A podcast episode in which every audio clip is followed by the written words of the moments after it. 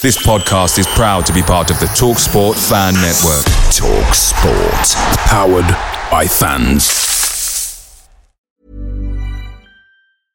Ready to pop the question? The jewelers at BlueNile.com have got sparkle down to a science with beautiful lab grown diamonds worthy of your most brilliant moments. Their lab grown diamonds are independently graded and guaranteed identical to natural diamonds, and they're ready to ship to your door. Go to Bluenile.com and use promo code LISTEN to get $50 off your purchase of $500 or more. That's code LISTEN at Bluenile.com for $50 off. Bluenile.com code LISTEN.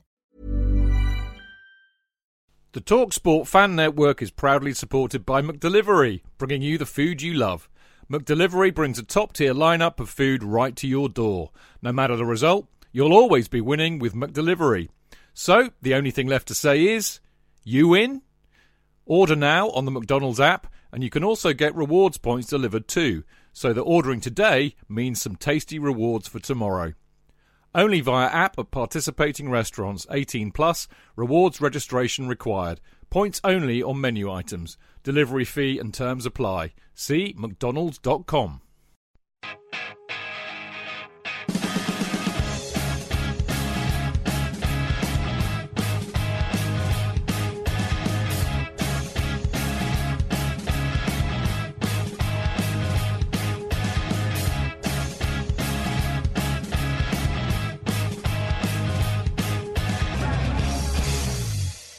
Right, welcome to the Chelsea Fancast, fueled by Guinness, powered by Celery, the show that can't get enough of winning the FA Cup. Perfect FA Cup final weather, perfect result. Chelsea won their eighth FA Cup final, beating Jose Mourinho's Man United and leapfrogging Spurs as the third most successful side in the competition in the process. Oh, yes. Now, a great day out with great company, which has always been uh, very much what following Chelsea is all about in my book. Uh, but the winning does make it all sweeter. Um, but do we care that it was a negative defensive performance, or is it more amusing that we out Mourinho'd Mourinho? Has it papered over the cracks of a disappointing season, or should we just enjoy it for what it was? And what about the meltdown as soon as the players left the pitch with Conte, Willian, Hazard, and Courtois all acting out?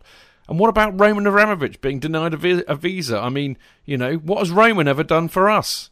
Well, about 1 billion quid and 16 trophies in 15 years for a start.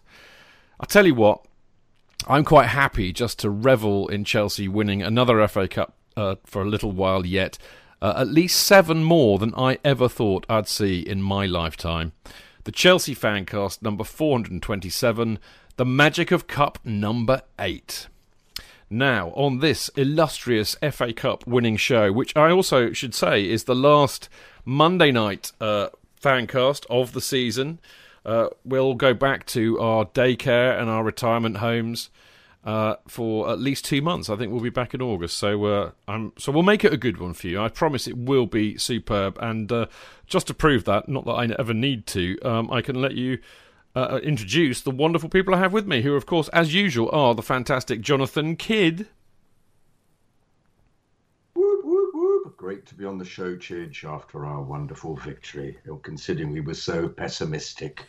Chelsea, uh, you know, Chelsea will, will do a Chelsea, I think, as Mark Worrell said, yeah. won't they? And they'll win it, Mark said. Mark's been yes, confident. indeed. Yeah, I Marvellous. bet. I can't remember whether Dan was confident, but we've got Dan Silver with us. Were you confident, Dan?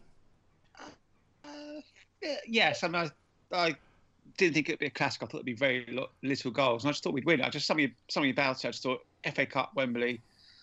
We've got a good record generally there. We're going to win it. Yeah. You know, I just, you know, always the optimist. Even at 5 0 down, a minute to go, there's still a chance. Good man. Good man. Uh, and of course, I saw lots of Dan during the day, uh, more of which I will, uh, you know, regale you with later, no doubt. Um, now, so, one man I didn't see, sadly, but of course, you know, even if you don't see Liam, you get to know exactly what he thought because you get to read all about it in the uh, in the wonderful coverage that he provides uh, for ESPN. Liam, an absolute honour, privilege, and a pleasure to have you on our last show of the season, mate. Pleasure to be back, guys. Um, yeah, particularly talking about another trophy and, and a crazy 48 hours since. Mm, it has been, hasn't it? I know, typical Chelsea in a way. I do feel that a lot of this has been, you know, I, I, I, sense a snideness about how it all blew up in the press afterwards, and they were just desperate to remove any nice positive headlines about us winning a cup, but that could just could be because I'm an old cynic. Anyway, uh, without, without further ado, uh, on the show tonight we will, as I said, be revelling in Chelsea's eighth FA Cup trophy, and will be applauding Eden Hazard for winning it. But more to the point, we will be applauding Chidge, me, for predicting that he would three times. I did it on last Monday's show. I did it on the Thursday edition of the Love Sport radio show, and I did it in front of millions about th- five hours before the game on Talk Sports show with Jason Cundy and Andy Goldstein. And I have a little treat for you just to prove that this is all true coming up very soon. But before that, well, not before that, but in part two, we'll uh, we'll applaud a superb defensive display and ask: Is it all about the winning, or should football be about entertainment? Uh, has winning the cup saved the season, or has it just papered over the cracks? And as I said, with Conte, Courtois, Hazard, and Willian all acting out, uh, which of them will be going and which will be staying, and is it all interdependent? And if Conte does go, some are saying already that it could be this Wednesday. Uh, would Jardim or Sarri be a good bet? We're going to hopefully have a chat about that. And if we still have time, because there's so much in this show, I mean, this could be a four-hour show. Um, you know, you didn't hear that, chaps. That's not really true. But uh, in part three, we've got the usual parish notices, and we're going to have a look back at the season as a whole and ask Will the summer be a bummer? Uh, it could be the biggest uh, summer that Chelsea have had since Roman arrived, I think, but it, it could be a bummer. It might be not. We shall find out. Anyway, in part four, just to round up things as always, we've got some great emails for Jonathan to read out, including one on the issue around Roman Abramovich being refused a visa.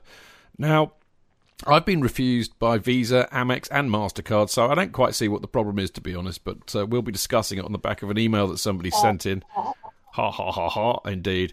Uh, and Jonathan, there's there's also a bonus email which uh, missed the cut of the script, but it being it's the last show this season, I think I, I will read that out because only I have a copy of it. So uh, we might do that first, but we'll see. Anyway, don't forget, you lot, um, you can listen to the show every, uh, every Monday live at seven o'clock by going to Mixlr, mixlr.com forward slash Chelsea hyphen fancast, where of course you can join in the chat by posting on the live chat page, as so many have. There's so many people in here tonight. Chuckles Cabby the wonderful Chuckles Cabby. Oh my God, the jokes, Chidge. Oh, it's glad that uh, I'm glad that you're enjoying my jokes. Uh, Blew up north. The game that game entertained me. Yeah, me too.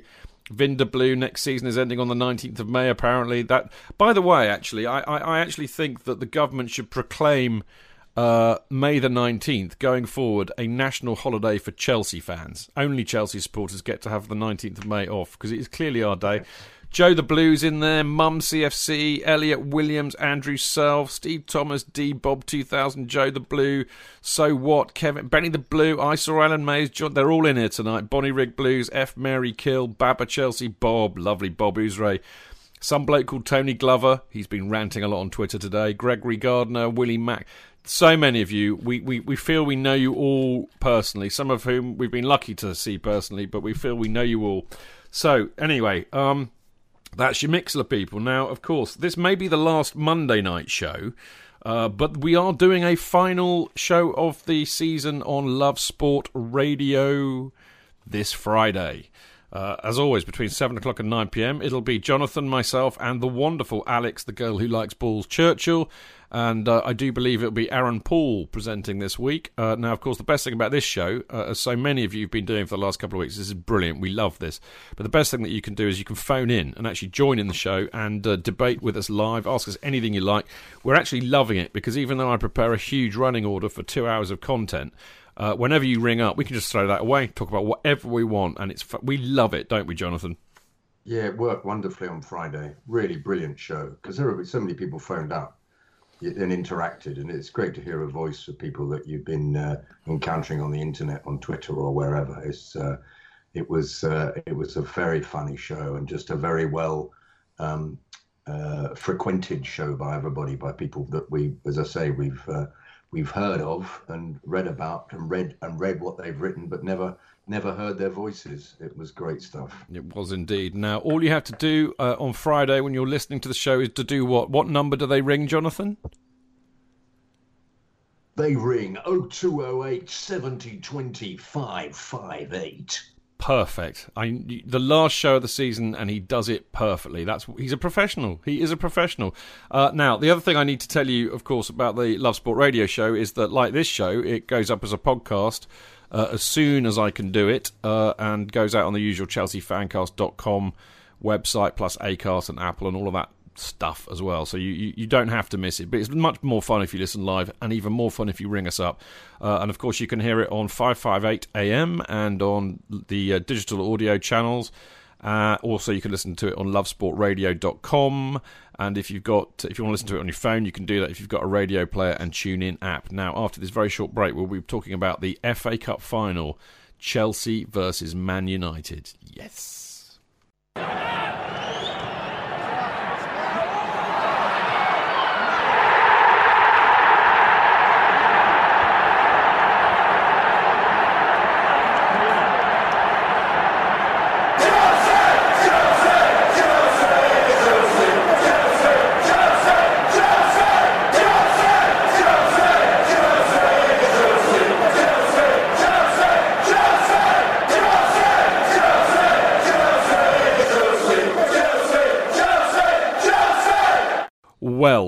Um, what a super day! What a super day! Um, I'm. I want to talk a, bit, a little bit, uh, bef- uh, really, just about the general Atmos, chaps, and uh, or shall I? No, I'm going to do this first. I just can't resist this. I cannot resist this. Uh, I am Mystic Chidge. Listen to this, and you'll know why. Eden Hazard, uh, and I tell you what, I, I, I think go and put your money on Hazard scoring a goal or putting in a really good performance. I think he may well turn up. Anyway, the bottom line is Hazard. I, I, I wouldn't be surprised if he if he actually puts on a really good show on Saturday and and and, and helps us win the trophy. He's capable. You see, we were saying earlier, one moment of magic won the 2007 final. Yeah. Could be Hazard. I've got a really, I've got a very strong feeling that Hazard to do something and help us win this one. I really do. And- gents, we've got around a minute left, and um, I just thought I'd get some predictions from you quickly before we finish. How do you see the cup final going? Cheer, just start with you. I think it'll be tight, like we said, and I'm going to go uh, 1 uh, 0 Eden Hazard. Bar special. We're live from Wembley. It's me, Andy Goldstein, the fun boy Jason Cundy, and I'm delighted to say we're joined by uh, the presenter of the Red Mancunian podcast, Chuddy and Wilder, with us. Chuddy, good afternoon, or good morning as it is, and the presenter of the Chelsea Fancast, Dave Chidge, joins us. Dave, hello. Boys, how are we?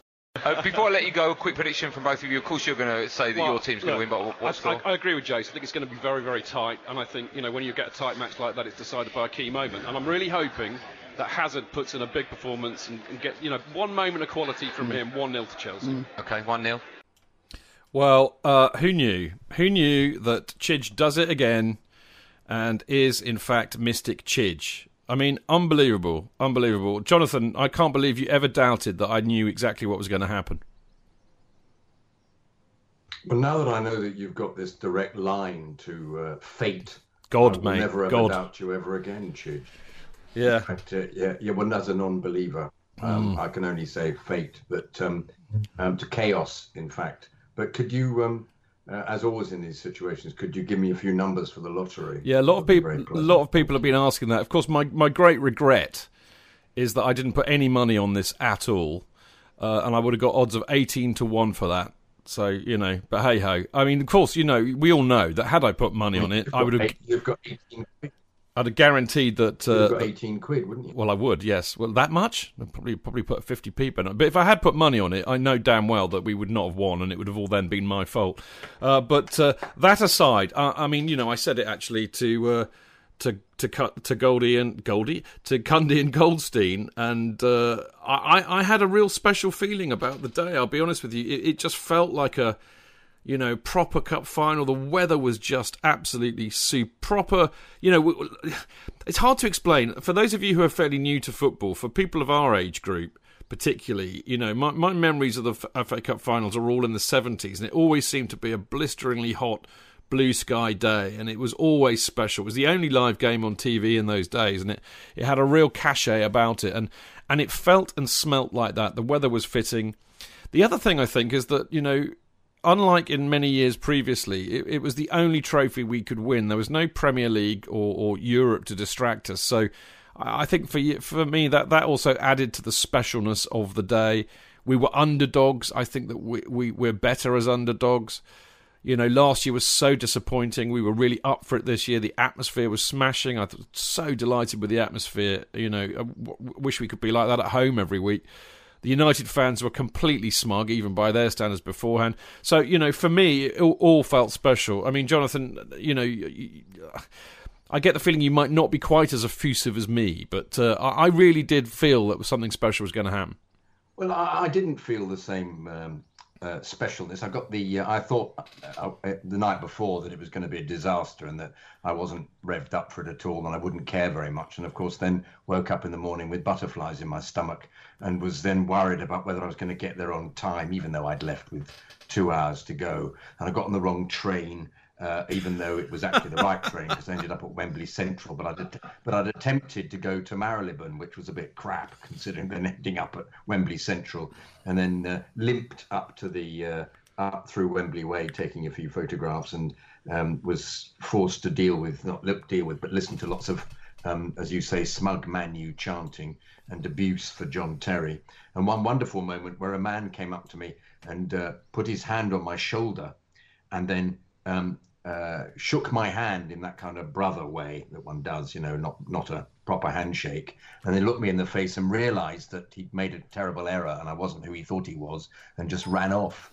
Um, uh, that was a, a, lovely moment for me, and um, you know, I got there very early, very pleasant. Um, uh, and then began to get more and more involved, and of course was terribly surprised that we then clearly had the right attitude for the first 10 minutes. And I kept saying to the bloke next to me, Oh, we're, we're doing okay, aren't we? Oh, blimey, we, we're up for it, which was my big fear, was that we wouldn't be up for it, that somehow there would be some dissent that had gone on in the dressing room. But we clearly were up for it. And we were up for it till the goal. And then we entered into the, once we scored, I, of course, said to my mate next to me, um, we will now defend for 75 minutes. You are aware of that, aren't you? And I'm not sure my heart can take it. I said, because we'll just be, it, I'll be nine again, sitting here as if it's as if it's Chelsea Tottenham and we've scored first. And I'm sitting here thinking, uh, um, am I going to be able to deal with this? And of course, I'm then convinced they will score naturally. Um, every centre, in fact, the bloke next to me was worse. He, he screeched every single time every centre. He kept, no, Chelsea, no. He kept saying, no, every time United got the ball, um, uh, particularly on the wings. But it became apparent that they weren't going to score in a month of Sundays. And I was very pleased that. Um, and because we defended wonderfully, but um, he, the fact that he applied the same tactics as he'd um, applied against Seville really helped because one forgets that occasionally Mourinho can go that way. But um, and of course, by the end, I was in tears, Chidge, because that's me. Were course. you really? By the end, I Were you really? I cried.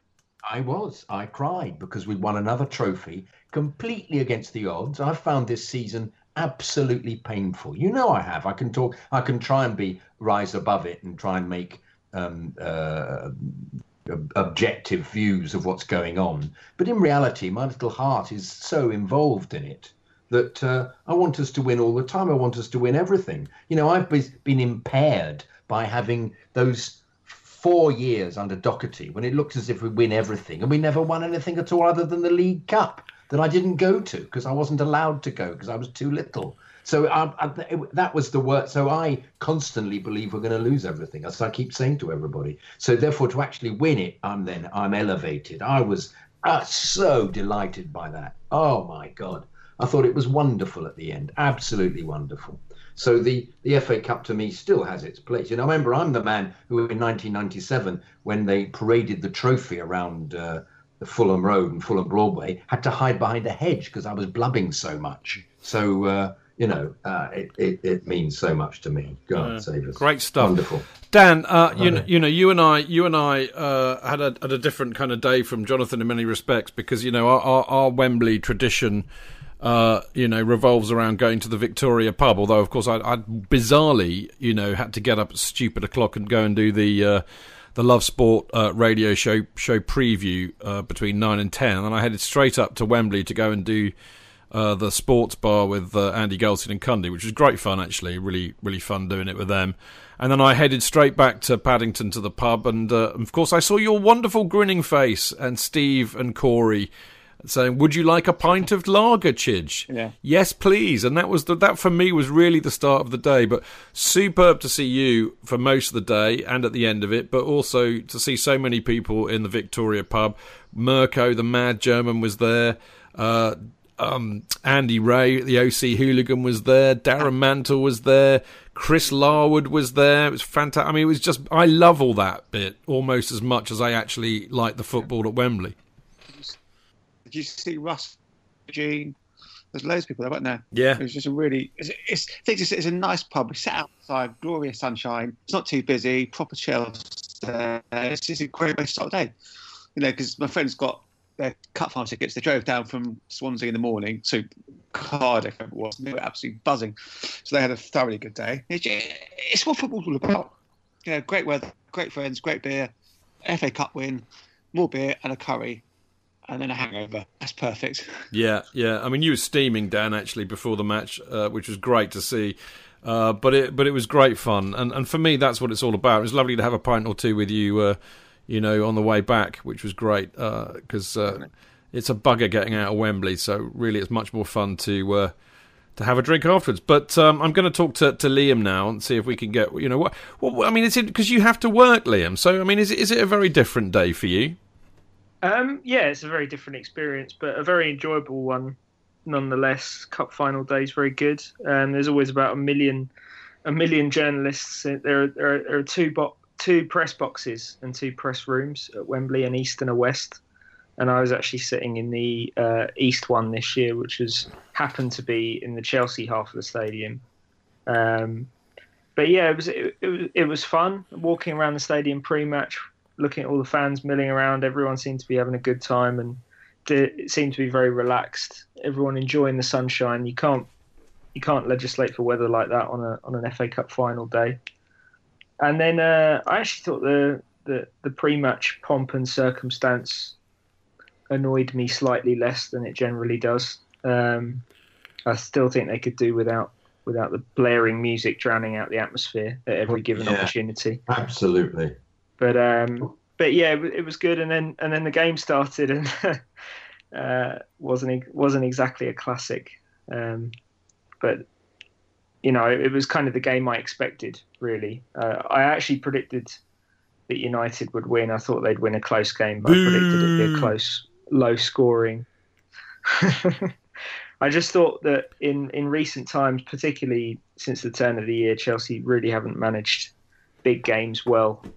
Um, the only one they they won was against Liverpool a couple of weeks ago, and they they've let a lot of games get away from them even after taking the lead. So when they were one 0 up, I wasn't even confident that they'd close it out, and uh, I think United had the chances, but it was uh, yeah, it was all, all in all a good day. And then the the press conferences afterwards, um, and I was sort of weighing up whether to go and see Conte or to go and try and do the mix zone where the players walk through. And uh, in the end, I was quite glad I did uh, go to Conte's press conference because he did have quite a lot to say, even if he wasn't in a position to advance the discussion about his future. He was in, in defiant mode, and uh, and then because the players took so long getting ready after the game and celebrating, I still managed to make it down to the mix zone and get a few minutes with uh, with Gary Cahill, who seemed pretty happy with, with life. A month ago, he wasn't. He was out of the Chelsea team and out of the England squad, so it's been a good little run for him. And I saw N'Golo Kante carrying all of his personal belongings in a clear plastic bin bag, uh, which felt to me to- totally in character. Every everyone else walking through with these really snazzy wash bags or club issue, you know, cases, and Kante just walking through with a, something you'd take through like airport security, basically. Brilliant, brilliant, brilliant. So that, yeah, it was a, it was a, it was a fun day. Yeah, even if you're in the press. I mean, I, I would have thought afterwards it would have been quite interesting actually, because I think you're right. A lot came out of that. We'll, we'll talk more about that later. Um, I just want to like you know really pick up on what was, of course, the key moment of the game, uh, and of course, Liam, you know, clearly you thought we were going to lose because you're not as much of a genius as me, who I, I knew all along. Obviously, as we now know, uh, there is proof, evidentiary proof that I knew what was going to happen. Um, but of course, what happened was exactly what I said. Hazard uh, did turn up, and and the reality is, big players, you know, have to turn up in big games. And and he delivered, and it, I, I, to be honest, I'm really delighted to see that because I, I I do think that Hazard sometimes flatters to deceive, and and Chelsea has a track record over many years of their big players turning up. I mean, none bigger than Diego Drogba, of course, at FA Cup finals. Um, and of course, you know, against United in 2007, Drogba didn't really get any change at all out of United, but one moment of magic, and he buried the ball in the net, and Chelsea won the cup. And in a sense, that's what Hazard did. Although I actually thought he played pretty well all game. I, I thought his first touch actually for that goal was absolutely superb. Um, I also thought he put the penalty away brilliantly, Jonathan. So, you know, a lot of people have moaned about it being a bit of a miserable, boring final, but actually, you know, at the end of the day, Hazard's class showed, didn't it? Yeah, completely brilliant. I thought, he, and considering that most of the time Chelsea's tactic was just, you know, boot the ball up, was up to Giroud, to see if he could hold it and lay it off, or play a ball to Hazard and make him do something with it. I think he delivered completely. Um, I mean, it was a it was a, a very very good piece of uh, defensive organisation to win that game. All right, they gave them a couple of chances, and Pogba should have scored with that header, but I thought the defence was uh, fantastically marshalled, and I thought Cahill was great. Kante is a, a completely brilliant player, and I'll keep going on about it, but I do wish we had a couple of really top players like Hazard and Kante because I reckon that we we'd win the league um, or at least be there competing with City, because I don't think City are are um, unreachable. Um, uh, no, I, I, I, I, thought it was uh, um, it was a terrific defense defensive performance in the end, and of course Rudiger has just come out of his um, is played out of his skin. He's just he's come out of his hidey hole, revealed himself as being uh, a terrific Chelsea player. Um, I loved it when he was awarded the man of the match. to celebrate on the pitch at the time. Did you see that? But, uh, yeah, I did. When, when, the loudspeaker said uh, "man of the match, Rudiger," and he sort of jumped up in the air. It was fantastic. Um, but no, I was. I, I know. One is. I'm very impressed with these performances. Oh, we want to carry on with Hazard, don't we? I no, just, no, no, no, no, no, no. We can. We can but go. No, I thought Hazard we can move off a bit, can we? Well, that's just um, you. But no, I think you know the fact that Hazard has made a statement about uh, Hazard's made a statement about uh, wanting uh, to see who's there before he signs his contract. I think is really relevant. Um, it's it's it's a very strange time, isn't it? With also with nothing happening at the moment. Now there have been some angry tweets about people saying we all know what's going to happen. Could it happen sooner rather than later, please? But the problem is, is we don't know what's going mm. to happen. We don't know what, don't. The, what the setup uh, we're, we're, is. I was told an interesting. Let's get let's get into that in part two. But going, but Hazard Hazard I thought was yeah, you know he, he, was brilliant. Dan, I mean you know.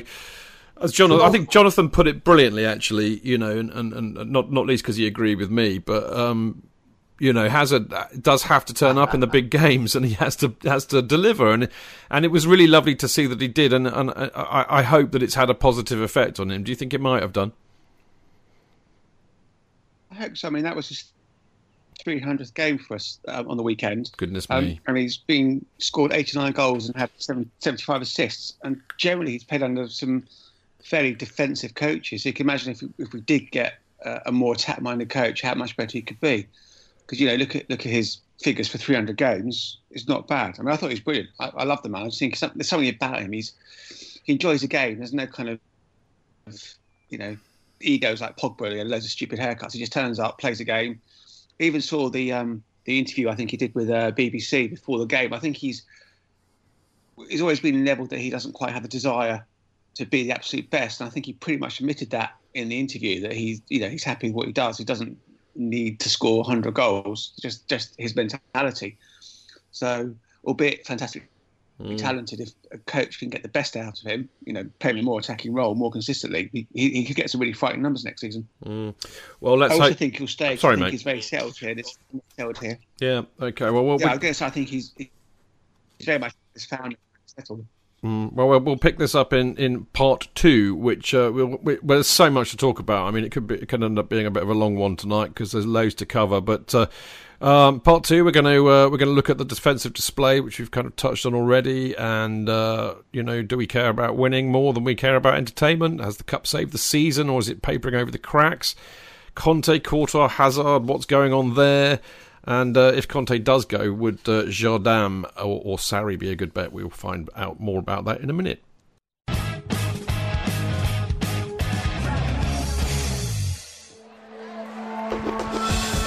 The only place for Chelsea fans. FootballFancast.com. Real fans, real opinions. I'm Jason Cundy, and you're listening to Chidge and the boys on the Chelsea Football Fancast. Total nutters and proper Chelsea.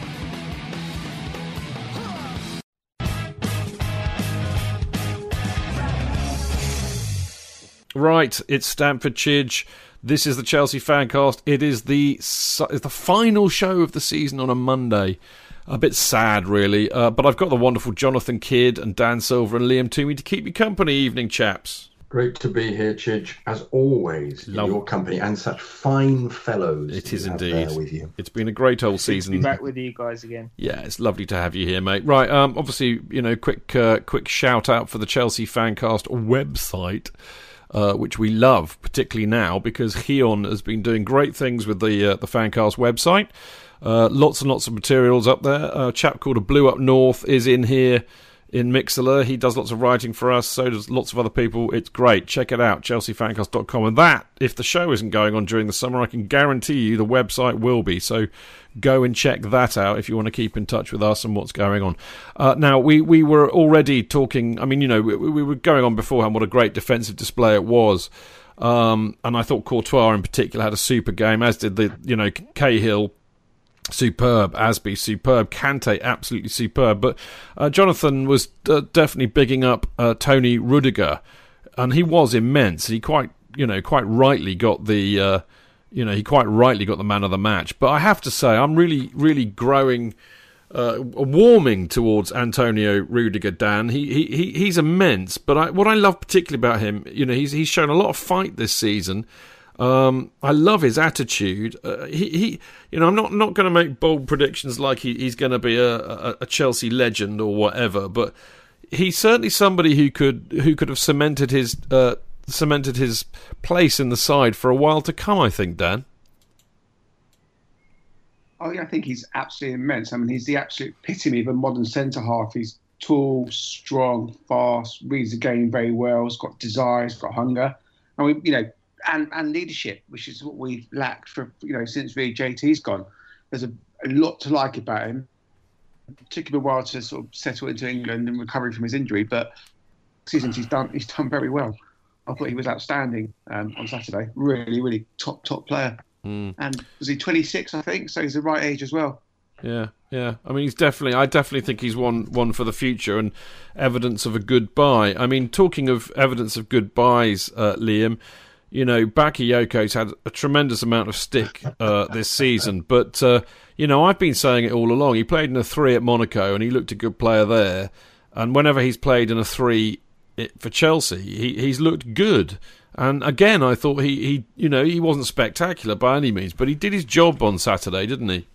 Yeah, he was. I, I thought he was very, very solid. Um, I've been saying for months about Bakayoko that I don't know whether there is a Chelsea player in him, but if there is, I was convinced that we would find out next season, not this season, because of his, because of the knee injury he arrived with, disrupted pre-season, and all the usual things you have to adapt to when you come to English football. And he was adapting to an Italian coach as well, a very exacting Italian coach after playing in a team that, in a Monaco team that didn't really worry about what the other team did with the ball. They were regularly involved in four-three, five-four games. You know, they were. That's part of what made them such a romantic side. Chelsea don't operate that way, and um, I think it's been a big, big adjustment for him on every single level. And I think it's a good story that um, he's come from the point that he was at with that Watford horror show to the stage now where he can perform very solidly at Wembley in a, in a cup final in a game where you know mistakes could could prove absolutely decisive. And I think he he's not going to the World Cup with France, and I think that's probably the best thing for him at this stage because he can now have a full summer off, make sure he's physically ready for next season, and whether he's being coached by Conte or someone else, I think he's shown enough flashes in the last month or so to suggest that the talent there is talent there for for for the next coach to work with or for Conte to work with next season, depending on how things go. Um, yeah, well, as I said, I, I, I, agree with you. I think you know, come next season, uh, I mean, depending on the manager, of course, you know, he could well he could well end up being a decent player for us, uh, and, and he, he wouldn't be the first player to take, you know, a year to adjust to the vagaries of the Premier League and its pace, particularly.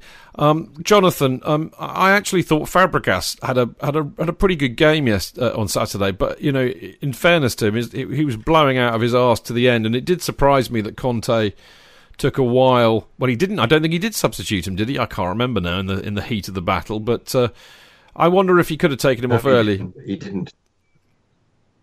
Well, in that ten minutes at the beginning of the second half, which appears to have been a very vulnerable period for us when we've had 1 0 leads. Uh, or even not, we lost a goal against Man City, if you remember, in the first few minutes of the second half.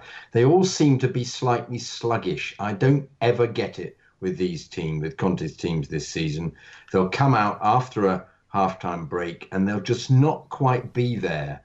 And uh, I mean, I, I, was going mad. And um, uh, the bloke next door to me thought I was very peculiar because I kept going, "Come on, boy, come on, boys, come on, concentrate, come on, come on, you can do it, come on, come on," because you just saw United had gone up a gear, and Fabregas managed to lose the ball three times, be caught in possession three times. On one occasion, he got given the ball, um, a nifty piece of uh, defending was passed out to him and he, he insisted on taking about three. He bit a couple of players, I think, three touches, but only got as far as about you know six yards outside the, the penalty area when he was tackled again, and it, it wasn't the time to be doing that, and he couldn't get back, and he was completely inadequate.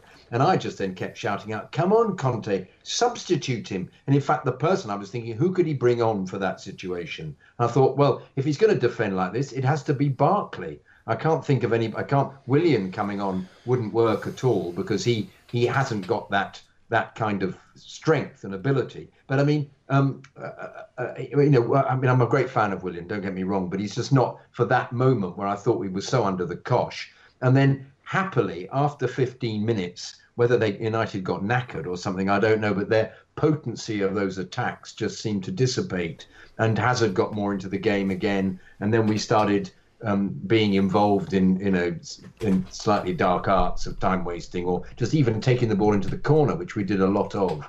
And Fabregas was actually allowed to become more prominent and do that wonderful thing he does as picking players out with lovely balls. He's such a terrific playmaker. But it, for me, if you're going to play that defensive um, stuff the way that, that Conte does, because let's face it, he is a defensive manager. I suspect he would say, like Mourinho, if he was given different, better players, he could be an attacking manager. But anyway, he appears to me to be the epitome of, of Italian defensive. And he uh, um, and, and and we were therefore forced to observe this for 75 minutes. And Fabregas is not the man for that. Fabregas is too creative. But happily, because Bakayoko was there, and I will make a um, similarly a defense of him, which I couldn't can't believe I'm doing. He, he because he just he, he occupies space and and he you know did some decent. He, he's he's the kind of thing I used to get up to. I'm not comparing myself, but I used to get up to on Sunday league when I didn't think I was ever going to get the ball or I was a bit useless or I had a late night the night before. All you do is just screen and run after people. You know, the manager says, "Oh, well played, well played, Jonathan. You were great today, and you've done absolutely nothing." But he kind of he was he was there. I still don't think that Bakayoko was. Uh, delivered anywhere near the kind of thing we thought he was going to be because he was supposed to be Matic's um, uh, replacement, wasn't he? That's why they got rid of Matic because they thought they had this this youngster who was a better player. And as you say, he hasn't he hasn't come up to scratch really. But yes, he was much better, and it and therefore you've got an extra defensive midfielder in that setup. But Fabregas not only blowing, he was actually out on his feet after 60 minutes so why once again Conte refused to um, to substitute him is beyond me. Just went on and on, and in the end, he only substituted uh, to waste time. To, no, well, not waste time because obviously the referee's going to add it on. Well, frequently they don't, but he did it to disrupt the flow of the game at the end. Um, once again, something I just do not get with Conte supposedly being this, you know, wonderful, um, wonderful tactician. When we didn't, we haven't seen much of that in the second half of this season at all. The wonderful tactician. Well, that's a, that's Um, that, you know, t- you know- Jonathan. That's a really good question because you know what I think we're saying is you know was it uh, a, a- good uh, tactical um, game by Conte in terms of you know he out Mourinho Mourinho effectively. Um, or, or was it really that Man U was shit and, and we got away with it and were quite lucky? Because They because because teams, weren't they? Let's Man, United were shit. I mean, you know, I I I I, I luxuriated uh, when I got back to Hampshire yesterday in watching the entire match all over again, and I can never bother. Normally, I can't just just can't be asked to do that, but I really fancied it. So, and I was astonished about how little, you know, real chances or direct goal threats United United uh, had. And I mean, you know, I know Chelsea defended really really well you know, but you know, United did get through on several occasions, and then like Ashley Young, you know, just crossed it, or, you know, to the corner flag, or or Matic scuffed it past the post. Dreadful crosses, weren't there? They they're shit. Consistent, terrible crossing from United. It really was dreadful. Absolutely agree with you. Yeah, yeah, that was remarkable. Some of that. That was. Uh, it was just weird, but it was it was how they played against Seville. I don't know. I don't know how he. Well, he didn't in the end. I was thinking if they had scored, um, they'd have had six more than that, eight forwards on practically. If we'd gone into extra time, I think Chelsea would have taken them to the cleaners because Chelsea at least had the remnants of a of a composed side, whereas he'd just thrown more and more attackers on in kind of terrible desperation. Mourinho. It was a it was a dreadful performance by him as a manager and by them as a team. It was, uh, you know, and, and we I think on a um, with a slightly better opponent, we'd have been um, we'd have been beaten easily. Actually, playing like that. Mind you, it, it warms the cockles of my heart to see Mourinho making Man United so shit. I have to say, um, you know, Dan, you know, should should we should we you know care? I mean, it was. It, I, I look. I, I'll be honest with you. I mean, I, I, I, I, I'm a big fan of good defensive performances, and I don't think you can really be a very honest Chelsea supporter unless you do appreciate that, given some of our great wins have, have come off the back of that. Um, and it was really interesting because I, I, I was on the radio last night and, and I was listening to a lot of people absolutely melting down about how absolutely shit the game was and it was an offence to football purists and entertainment in general.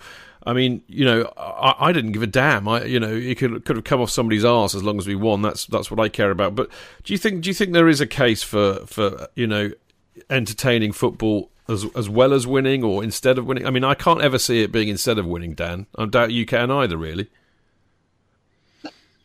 No, not at all. I mean, you know, you, you, you know, case in point, Arsenal. Yes, they played some great football for 12 years. They've done nothing. Listen, you go out to win matches. For me, is irrelevant. I don't really care about pretty football. But I, we won the FA Cup. We set up. We defended. Like Miss Lukaku, but they were getting down the sides. No one to cross to. We, we did a job. We won the FA Cup. In two years' time, three years' time, no one's going to remember how turgid the game was. All we're going to remember is had a great day at Wembley won the FA Cup. Yeah. You can't always play pretty football. And, It and doesn't I, always work. and I- you know, it's, it's about.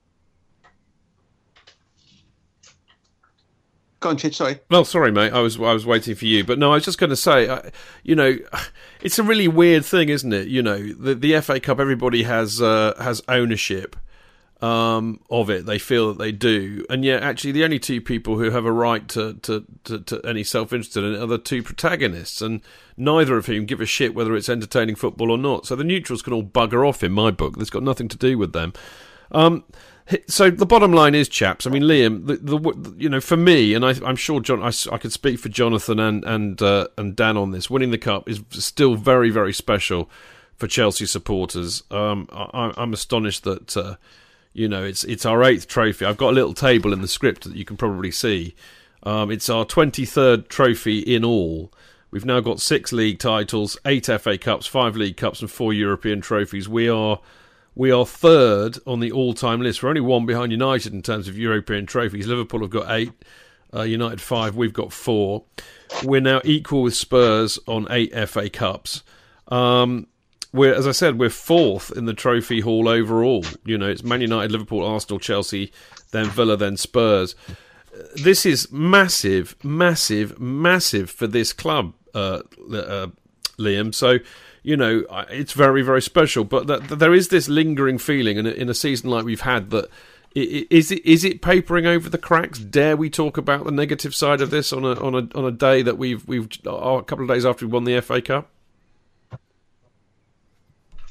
Well, I think as a as a fan, I don't think you can be quite so glass half empty to to talk about the you know the broader perspective when you've just won a trophy. You know, you should give yourself a little bit of time to enjoy it and uh, and live in the moment because even given the run that Chelsea have been on under Abramovich these last 15 years, you know, you know, you never know when this when this sort of thing is going to end. You know, there's no guarantee Chelsea win another trophy anytime soon. So you have to enjoy every single one that comes along uh, if you if you're a fan. So. Uh, the broader the broader picture, you know, this season hasn't been a success, and this game wasn't going to change that. It, it, it was, I think, it was nice for Conte to go out potentially go out on a high. It certainly looks like he's going out. So going out on a high um, was good for him. I think he probably des- deserved it for what he achieved last season. You know, he's been getting an awful lot of abuse this year on on social media. Um, some of it from people who astonish me with the the shortness of their memories, but. Um, you know, I, I think he, he pulled off a real triumph of coaching last year, and and he hasn't shown. I think J.K.'s right. He hasn't shown as many of those qualities this season, and he's shown up quite a few of his flaws. But over the broader broader picture, I think he he, he deserved an, an opportunity to to sign off with a trophy. And and now, yeah, once the once you get past the FA Cup uh, win, you're looking at a summer where there are going to be an awful lot of key decisions, and Chelsea appear to be going into it in their in their customary state of flux. But um, you know, it's it's going to be interesting one way or another, and I still think they'll go into next season with a a team that can be competitive. Uh, we we just don't really know what it's gonna what it's gonna look like yet, or who or who the coach is going to be. Yeah, although although I think Liam, it's pretty safe to assume that that Conte's going to go. I, I really can't see him staying. I really yeah. can't. And I mean, you know, I'm glad actually. I mean, it, it'd be easy for me to say I plan it like this, but the reality is I never do. But it's good that I've got you on this bit because. Uh, you were at the presser afterwards, and I know you've heard everything he had to say. But my impression of it was that he was very much poking the bear again. Comments like "I'm a serial winner," you know, "sack me if you dare" type stuff and uh, I'm not going to change, so don't expect me to. You know, given what we've had this season, given that the root of a lot of the problems stem from his friction with the board, that's hardly going to endear him any more to them, is it? No, but I don't think he particularly cares about that at this stage. I don't think he has for quite a few months. Um, you know, it, it wasn't the first time, although I, I do think it was some of the mo- most emphatic quotes he's produced where he's given the impression of a man who is talking to his next employer. Um, yeah, you know that that press conference very much seemed seemed to me him saying to whoever his new club might be or whoever might be interested in hiring him, look, I am a serial winner. This is my record. Um, if Chelsea don't appreciate me, there will be plenty of other clubs, plenty of other elite clubs that that will. And uh, I think he's probably right about that. I think when he leaves Chelsea um, he leaves as is pretty established as a as a top five tactical coach in the world, and he should be in demand. And a, um, and Chelsea will struggle to get a get a coach as good as him. Now, having said all of that, I don't necessarily think that a party in the ways is is the wrong thing anyway at this stage because it things have reached a point. I think where where if Conte were to stay, um, quite a few other players might consider their futures, and and the relationship between him and Marina Granovskaya is clearly um, pretty much unworkable. So, in that sort of situation, it doesn't really matter how good a coach Conte is if he can't if he's lost key players and he's lost the key executive at the club, then things have reached a natural endpoint. Well, again, I think he lost the key executive.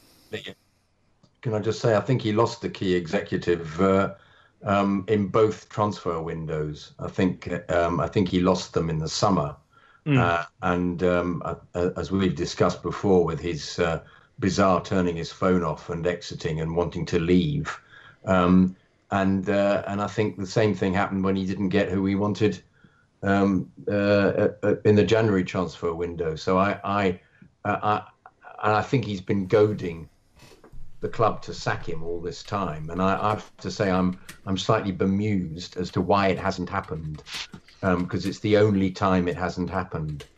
Um, well, I think I think I think J.K. it reflects the where the club are at financially.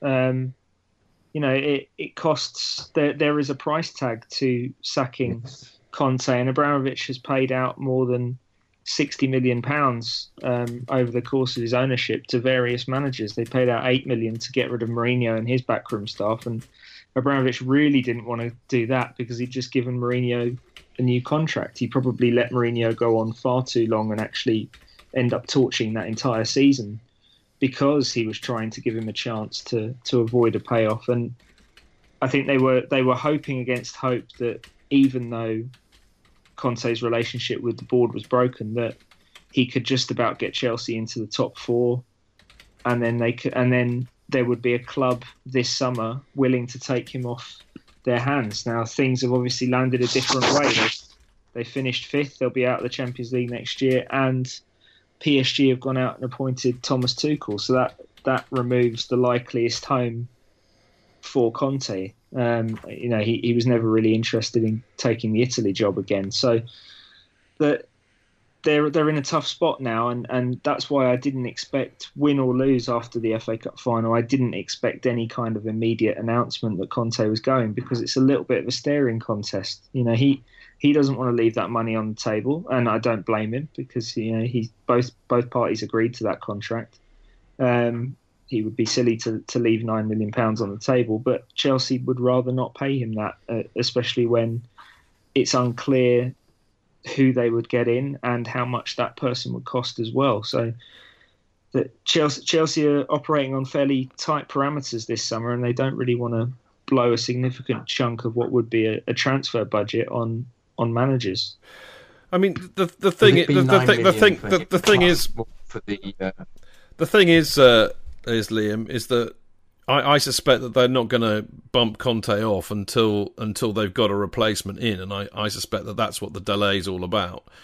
But I think your point about um, you know the players is an interesting one because I think from what we know so far, if Conte stays, Hazard is likely to go. If Conte stays, Willian is likely to go. If Conte stays, Luiz is likely to go, and that's just the three we know about. Now, I mean, there's a, there's a superb piece uh, in the in, I think it was the Sunday Telegraph yesterday by Matt Law, of course, who is one of Chelsea's chosen journos, as we know, and he was pretty much saying this that if it comes down to a choice between Hazard and Conte, it's Hazard every time. So, do you think? Do you think first of all, do you think there's any truth in that? And I'm going to ask the boys what they think. Yeah, I think that's absolutely it.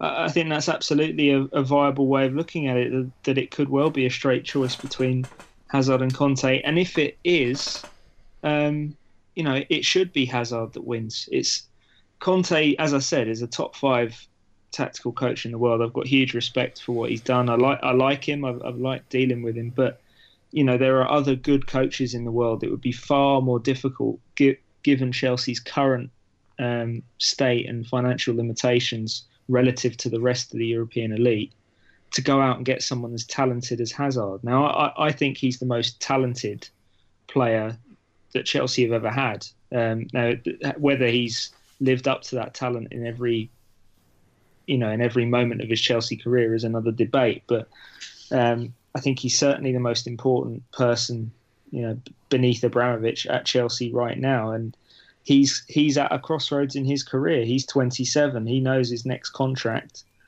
is going to be his last big one, but he also wants to, in a footballing sense, position himself to to compete for the biggest trophies for the rest of his prime years. And Chelsea are getting further and further away from being contenders for the one competition he hasn't won yet, which is the Champions League. And it, you know, it, Real Madrid have kind of been dancing around him for about three or four years, but there's every possibility that they could finally decide to to consummate that interest this summer. And, and, and I felt for a while that if they want him, I think the conditions would be there to, to actually get him off Chelsea this summer. Mm. So there's a possibility he might go. I mean, the other thing is actually no, very quickly, uh, uh, Dan. You know, one of the things in this article actually was saying that Hazard's not just important to us on the pitch because he's he would be very very hard to replace for a lot of money, but he's also very important to us commercially, sponsors, amount of revenue he generates by having a world class player, all that kind of thing. Uh, you know, it, it's Hazard every time by by Conte, isn't it? Yeah, you have to. I mean, you know, I hate the fact that commercial interest, you know, dictates how the club is run but that's the that's the world we're living in. But yeah, Hazard, yeah, you, you, you build your team around him because he is supremely talented. But you know, Conte will come and go. It's, it's you know, we, we have got a very short term view on everything that we do, but Hazard is, is a long term. If he gets a decent contract, he'll stay. I, I believe. You, I don't think Madrid will go for him because he's going to.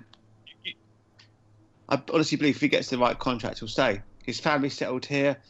He self admits he hasn't got the desire, the hunger to to push himself more than he does. So why why would he go to Real Madrid and be, you know, booed every week and what have you, and kick kick to shit by these tough tough Spanish defenders? And also Ronaldo, Bale, Isco, they've got all those key players ahead of him. Where's he get into the team? Mm. You know, that's what I see. Okay. So they're going to go to Barcelona because they're going to sign Griezmann. I see. I see the season ahead. If they get a, uh, even a half decent coach, um, what with the possibility of Loftus Cheek and Van Ginkel and Mason Mount and uh, Hudson Odoi, um, uh, and uh, say the new manager demands, not demands, because I don't think you can demand with the board, but the new manager says, well, actually, I've got three players coming with my old club who I think we should make bids for, and Chelsea pays slightly over the odds for them.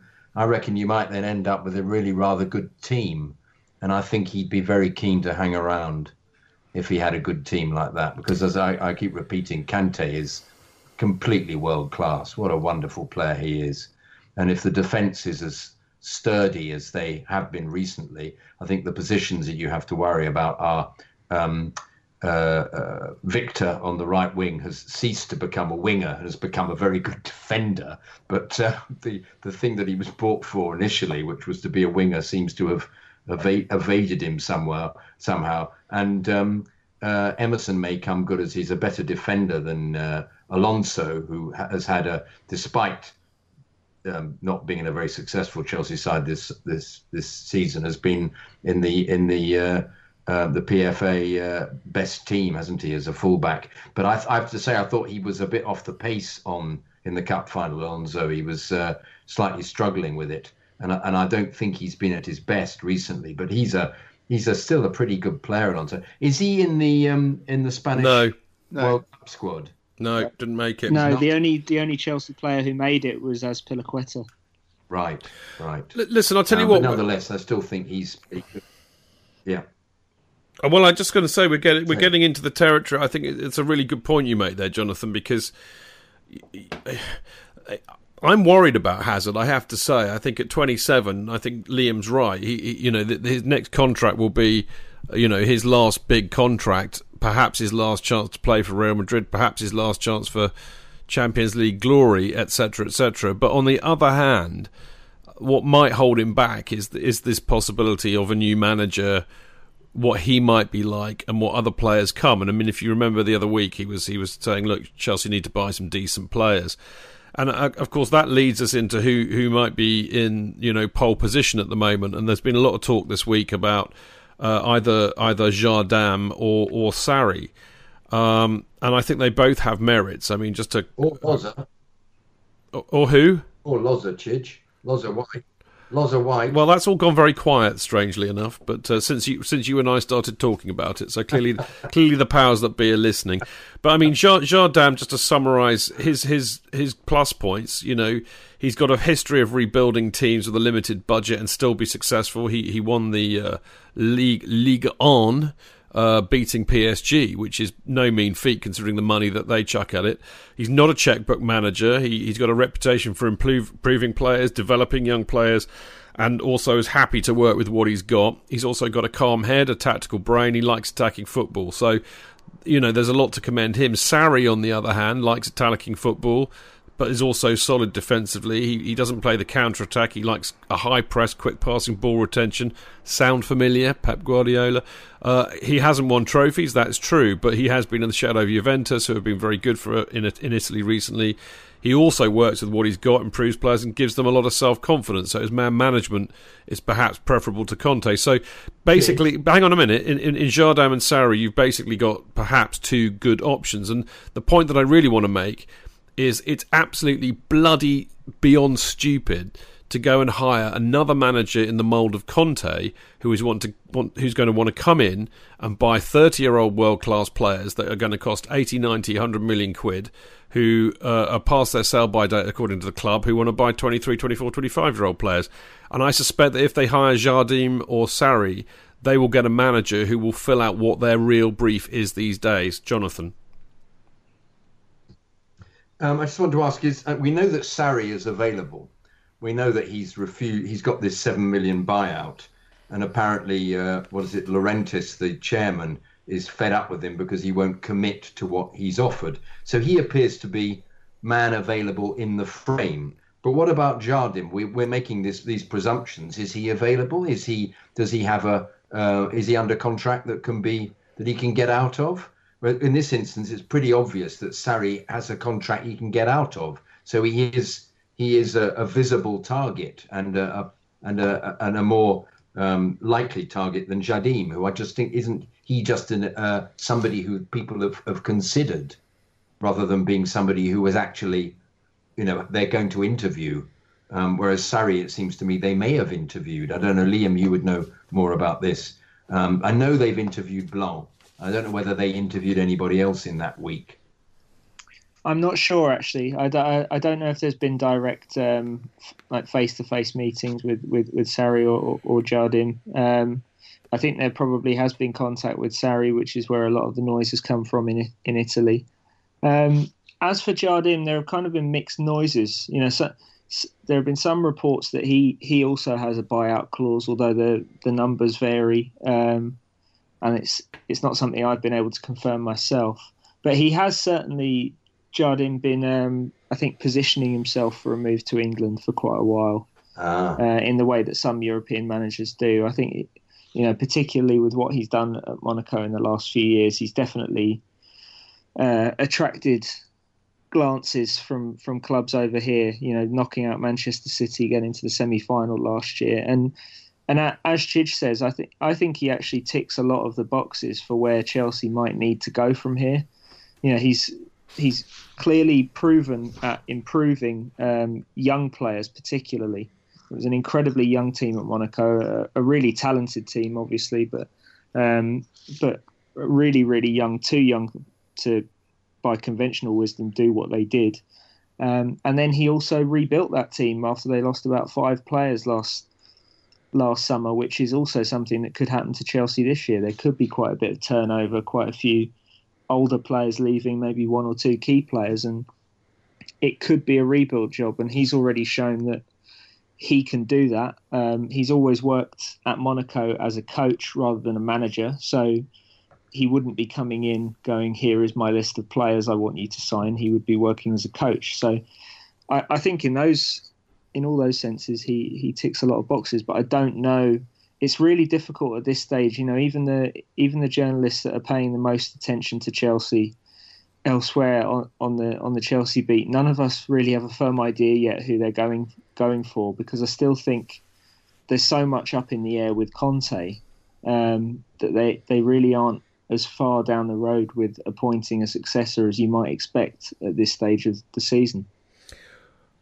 Which I find somewhat worrying, to be honest. I'm, I'm going to move this on, Dan, uh, because uh, after the game on Saturday, it all kicked off. Uh, I mean, you know, we'll, we'll, talk about how we feel about it. But Willian uh, puts up an Instagram which uh, has uh, Conte blocked out by three trophies. Of course, you know, the more enlightened and intelligent of us know that what he was really trying to say was not that he can't stand Conte's guts and the sooner the man goes, the better, or he's going to bugger off and stick one up uh, Jose Mourinho at Man United. What he was really saying was that Conte had won three trophies in two years. Everybody knew that, you know, surely. No, joking aside, I mean, it was it was a bit of a petulant act, bit of a childish thing to do. I mean, to be really honest, Dan, it didn't bother me that much. I, I, you know, I just thought, well, silly boy, you know.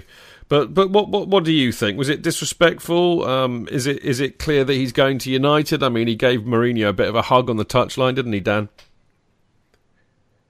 Yeah, listen, I think it was it's disrespectful, stupid, unprofessional. That's it. I mean, it, the whole hissy fit in the me, in the social media is ridiculous. Listen, he was angry. He was in the cup final. He got two minutes, and he's probably really peed off, and he you know he reacted in, in a childish way. Unless he knows that Conte's going or he's going, that's probably why I did it.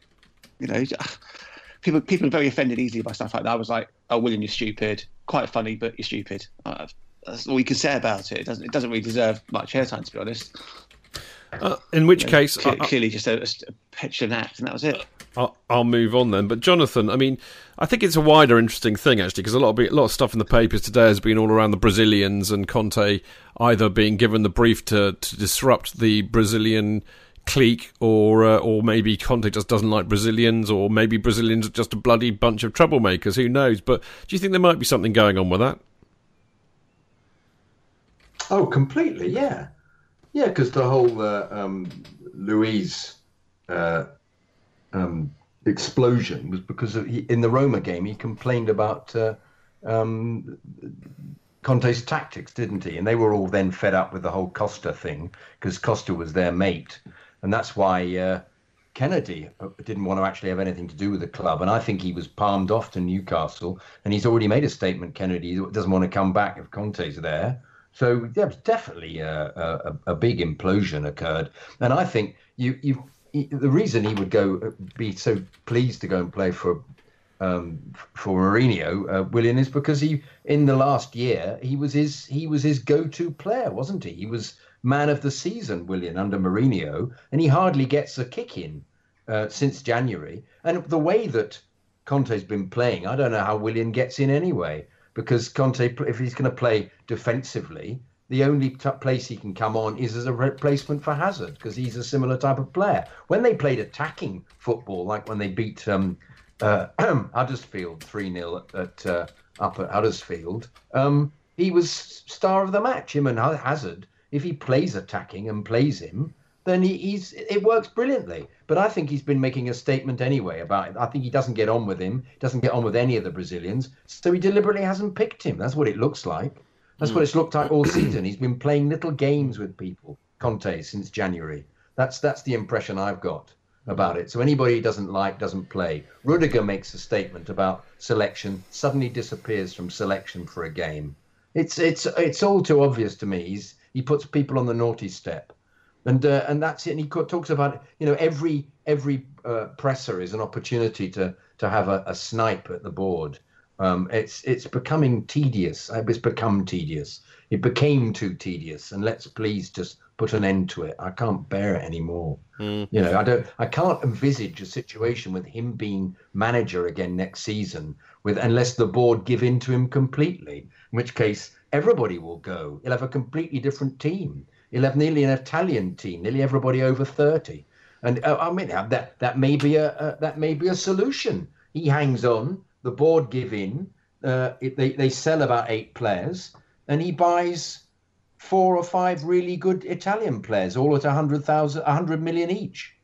You know that I could see that happening if if suddenly there was this desire to make ends meet completely and keep him because they can't find any other manager. One must actually come to the conclusion that ultimately, if there's nobody available that's good enough, and they've got him for another year under under uh, under contract, would they not carry on with him? And perhaps give in to a few of his his desires, destroy the team a bit, use some of the youth if some of the players have gone. It's a it's a it's potentially there as a, as an idea, not quite knowing what the club is up to at the moment financially. I mean, I, I mean, you know, the, Liam, this whole business of the, the purse strings being pulled tight. I thought in the summer that um, uh, that uh, uh, uh, Abramovich would change his mind and start buying a few players again. But the the impression I'm now getting is that he's he's not paying any attention to the club at all um, and because uh, he didn't appear for the cup final. Obviously, he hasn't got a visa, so he can't come over. But the, there hasn't been any message from him at all. Not that there ever is. I mean, it, it's it's becoming slightly bizarre now. This complete lack of communication from anybody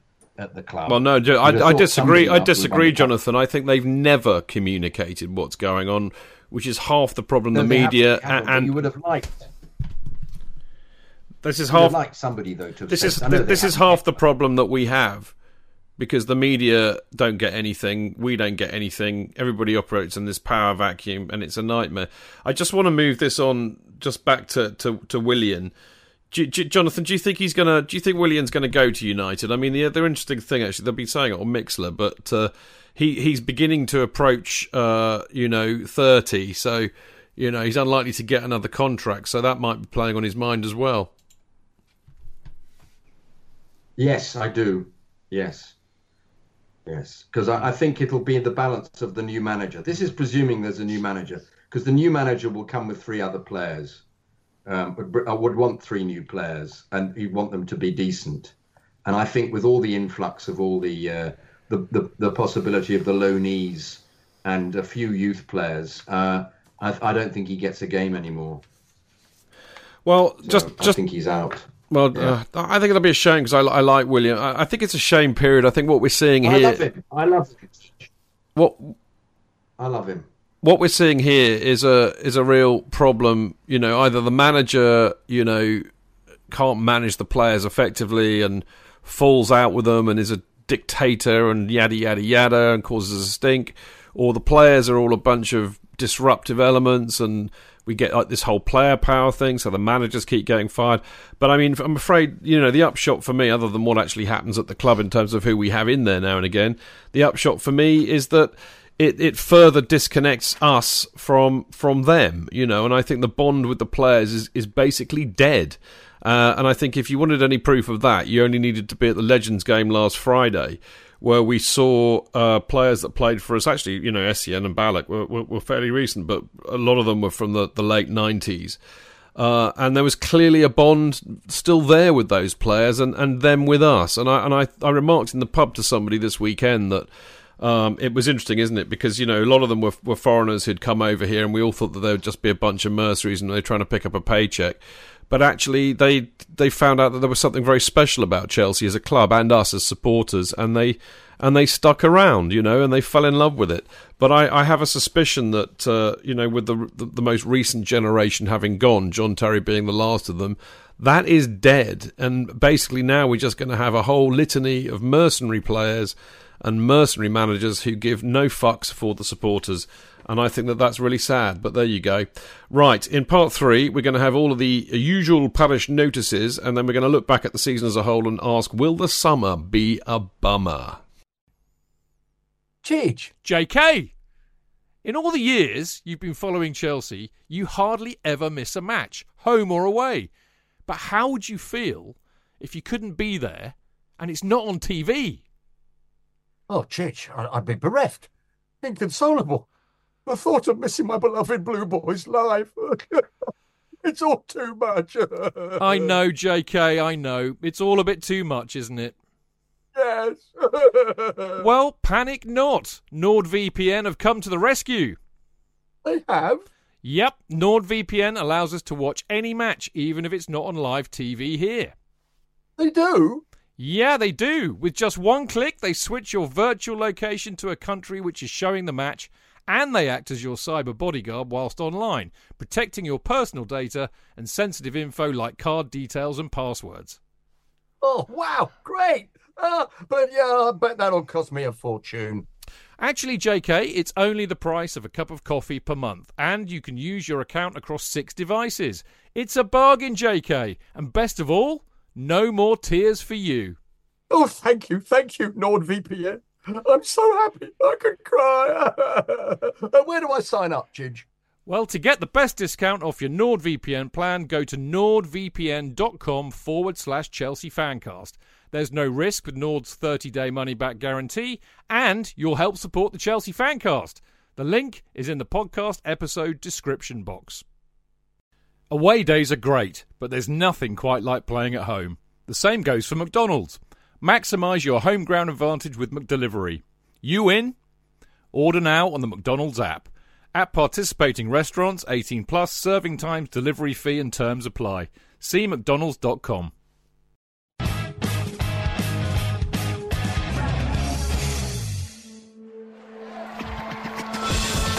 Real fans, real opinions. I'm Jason Cundy, and you're listening to the Chelsea Football Fancast. Proper Chelsea.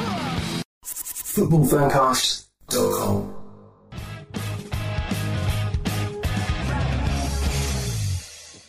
Right, welcome back. I'm Stamford Chidge, of course, and uh, you're listening to the Chelsea Fancast with the wonderful Jonathan Kidd.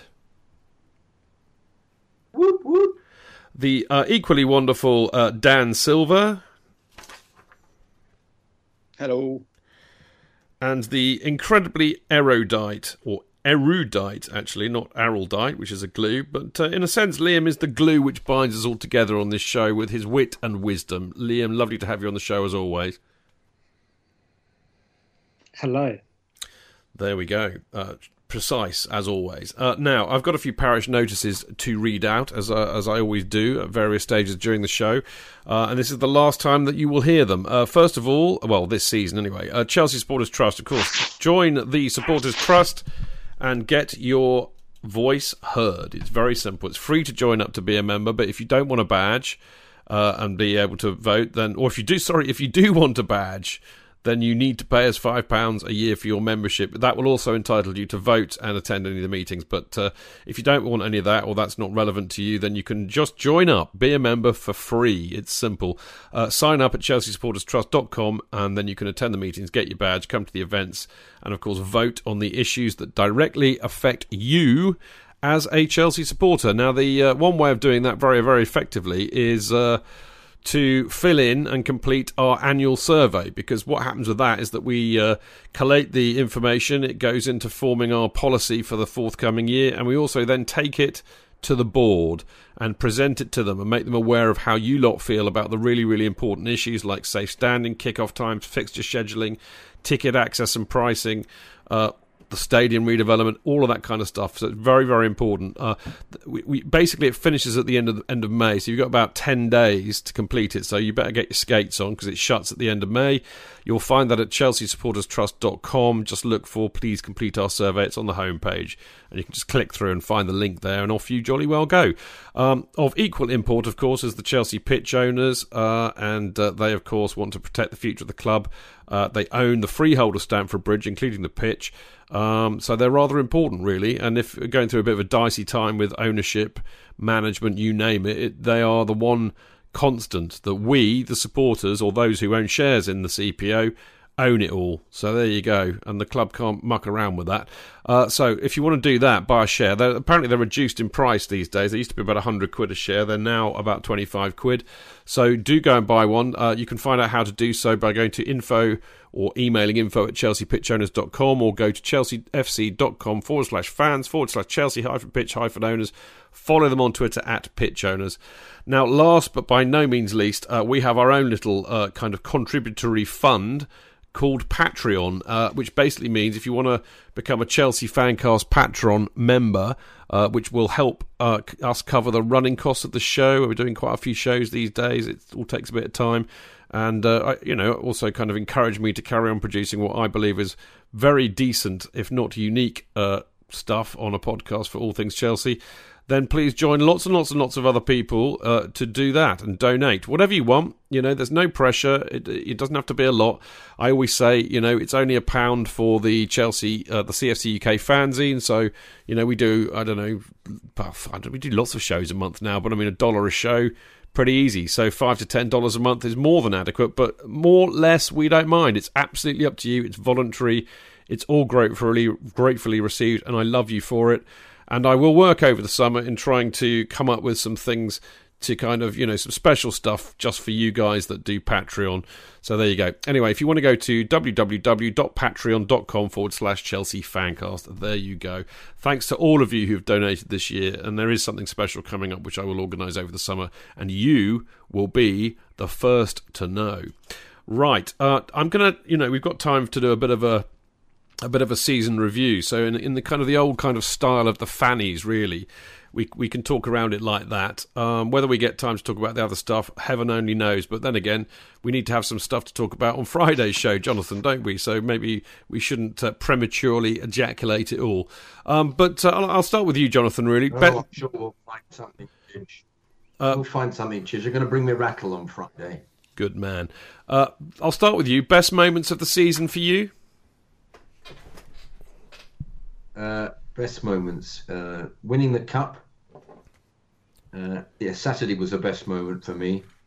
Um, um, what else? Um, God, I don't know. Doesn't that tell you how the season's been? Um, uh, it's all a blur, Chidge. To be frank, I think uh, I think winning the cup was um, was something that uh, will stay with me, as you said earlier. We'll always remember. You always remember winning the cup. Um, nothing, nothing stands out other than that. Um, uh, I think uh, the joy of the, uh, the the the the number of people getting behind Ray Wilkins um, and his unfortunate uh, uh, death, I thought was heartwarming. Thought that was a really great um, great thing about the year. Um, but as to events, uh, it, it uh, I found it terribly disappointing this season. So, oh yeah, one one more would be beating Atletico in, in supposedly one of the great Chelsea away performances in Europe, but we never ever recreated that form or ability in any other match.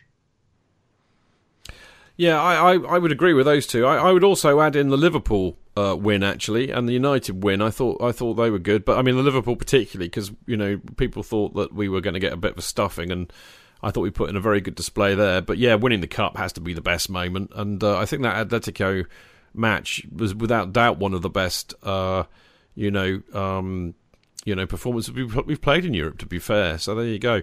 Uh, Dan, I, I would imagine you would agree with that, wouldn't you?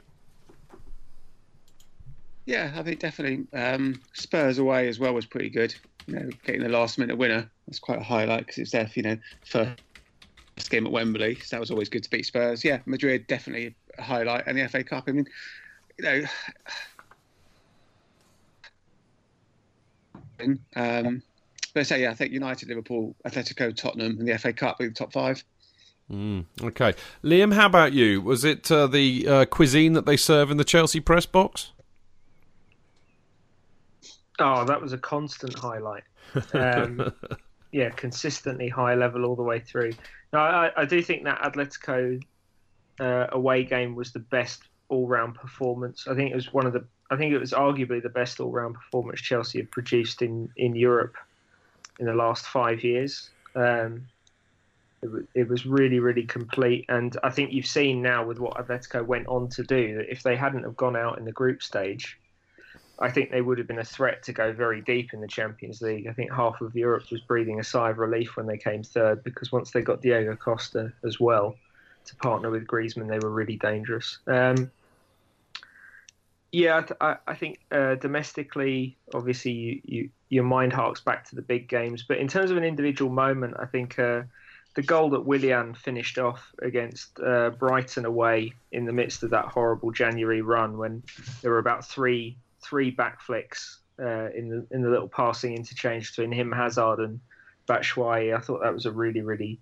um, brilliant bit of football, and you know it, it, stood out so much because of how poor Chelsea had been in, in 2018. But that that was a, a moment I really enjoyed watching. Excellent, and um, we'll start with you on this one, uh, Liam. Most disappointing moments of the season.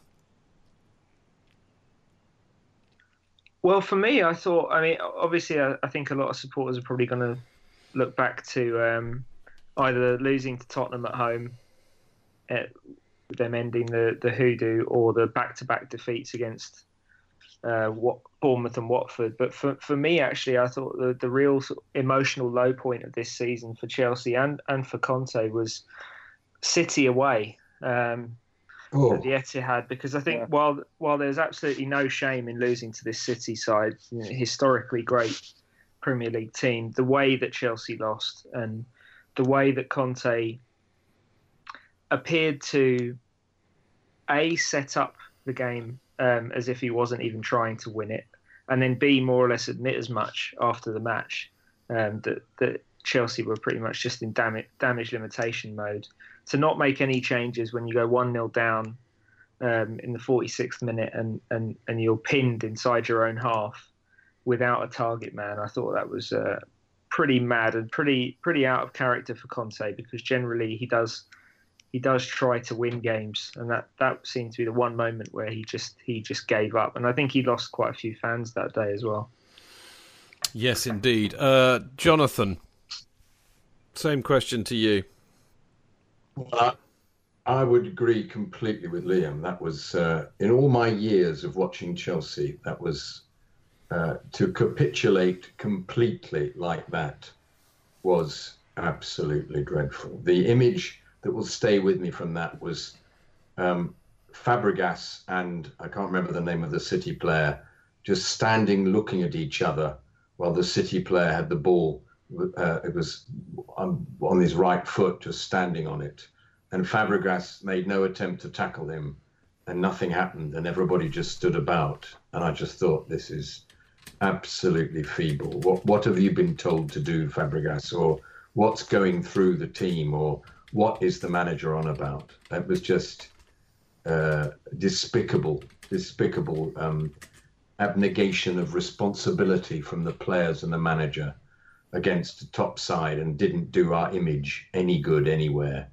Um, uh, I'm trying to think of, of, of, equally dismal situations. I thought the uh, I thought the game against Huddersfield recently at home was equally appalling when he made uh, six changes after we'd had the momentum.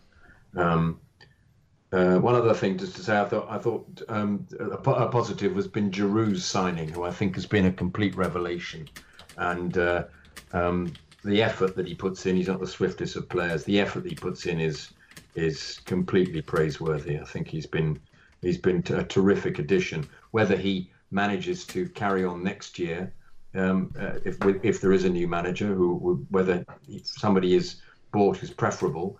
Um, but I think he's been a, a, a, bright spot in a really a really awful second half of the season. But yeah, for me, the Man City game was um, i have never seen anything like it in watching Chelsea for um, since I was little, since that I can remember watching Chelsea, which is 1963. So that's in 55 years of watching Chelsea. That was the worst exhibition of football that I've ever seen from a Chelsea team. So there we have it. Dan, um, would you would you concur with that? I mean, I, I would throw in that, that I was particularly dischuffed with losing uh, to Watford and Bournemouth. I thought that that was atrocious, and yeah. The Norwich And- game, the Norwich Spurs, game, the Norwich course. game, the Norwich game. The Norwich game also really pissed me off as well, but I think for me, the, the Spurs game was the absolute nadir of this season because I just can't stand losing to them. And to lose that 28 year, year old record was just awful, Dan. Yeah, Spurs definitely the worst. Uh, uh, yeah, I was getting, I was getting, basically everyone was stolen my thunder. City away, uh, Watford away was massively disappointing as well. To you know to be to put it back to one one, then just capitulate the way we did in the last ten minutes. Um, yeah, so I would say Spurs, Watford, City, even United as well. Some of the sort of gutless performances we put in, we just, I mean Newcastle as well, albeit it was a, a nothing game. Just some of the spineless, gutless performances is so so on Chelsea like in recent years. Actually, I'm, I'm going to change my mind on something or bring something in that might be a bit more relevant, and that's the. Uh, I think actually the thing that's really upset me most this season, the, the thing that's been most disappointing for me, has just been the overarching negativity all season that seems to be generated by either the manager, the players, or the club, or the media, or whatever. You know, and I, I think this narrative, this negative narrative, has perhaps You know, I, I said on the radio the other day, I said, look, if you look at it in the cold light of day, you know, finishing fifth by by Nats Cock, winning the FA Cup, getting knocked out effectively by the greatest player in the world in the Champions League, being in the semi final of the Carabao Cup. The cold light of day, that's not a bad season by any stretch of the imagination. But I think it's been made to feel so much worse by the, the huge negative narrative that we've had playing out this season. I mean, what do you think of that, Liam?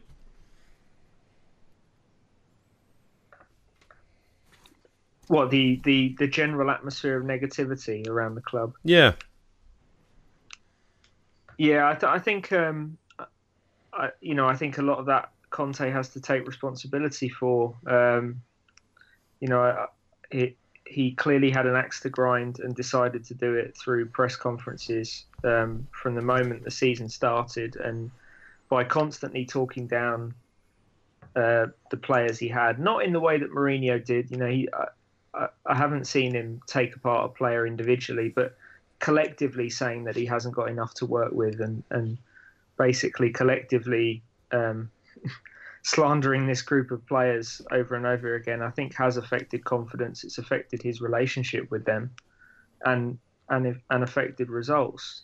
Now, obviously, the negativity has also come from from elsewhere. You know that that there have been certain. You know, I thought the speculation about Conte's future after the Burnley defeat on the opening day was ridiculous. It shouldn't have started that early, um, and it and it has kind of gone on from there. But equally, these people weren't writing those stories out of nothing. It was coming out of information about Conte's, you know, the tension between him and the board throughout that summer. So uh, I think I, I, think Conte has to accept a lot of blame for that. I think the players probably could have handled it better. So you you have to apportion it, but certainly it has undermined this this Chelsea season. Liam, do, do you think that that briefing was coming from Conte first or the club first around Burnley? Uh, I well, I don't think no, I don't. I don't think it, it was a briefing as such. Well, you know, uh, you know what I, you know what I mean. You know what I mean. Off the record yeah, stuff. Yeah, yeah. I, I, I think, I think that um, I think that people, the people who speculated about Conte's future after the Burnley game, um, I you know I don't think they were getting it specifically from Conte's camp or from directly from people at the club. I, I think they were they were writing it based on information that they'd received over the summer about some of the things they'd heard about the way that transfer window was going, the the the worsening relationship between Conte and the board, and I think there was a certain amount of two plus two equals four of it with it. You know that uh, the media have been covering Chelsea, Abramovich's Chelsea for a long time, and and you know we've we've all grown fairly used to what we think are the signs of an impending uh, breakdown uh, in terms of the relationship between the club and the manager. And you know, if you look at the way the season's panned out, it hasn't. That th- those stories weren't entirely without foundation, although obviously to to claim that he was imminently about about to be sacked was was going a bit too far. Um, but you know, Conte's handled the speculation at least with with, with quite good good grace and, and, and, discipline. He's not really gotten too frustrated or snappy, but his, negativity has, has only kind of fueled it, and I think got got him to the point where he he kind of has to leave anyway. Mm. Okay, let's just move this on and, and, wrap this a little bit up. I mean, uh, let's talk about the players really. Uh, player of the season, Jonathan, for you. Uh, Kante. Dan? Kante. What about you, Liam? Kante for you?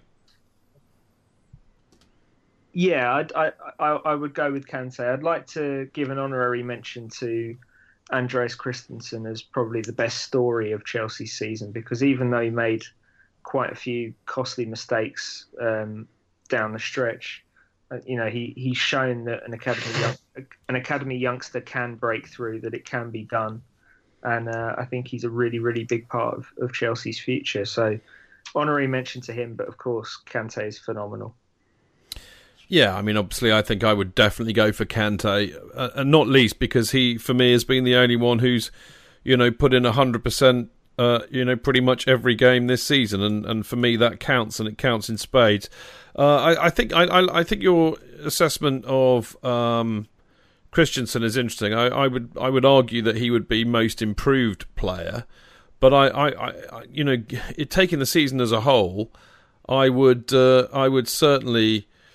I would certainly put Rudiger in there. Actually, I think he's really, really, really started to impress me. I, I don't know what you think about that, Jonathan, or we might have another suggestion. Is this for most improved player? Yeah. you saying? Yeah. Yeah.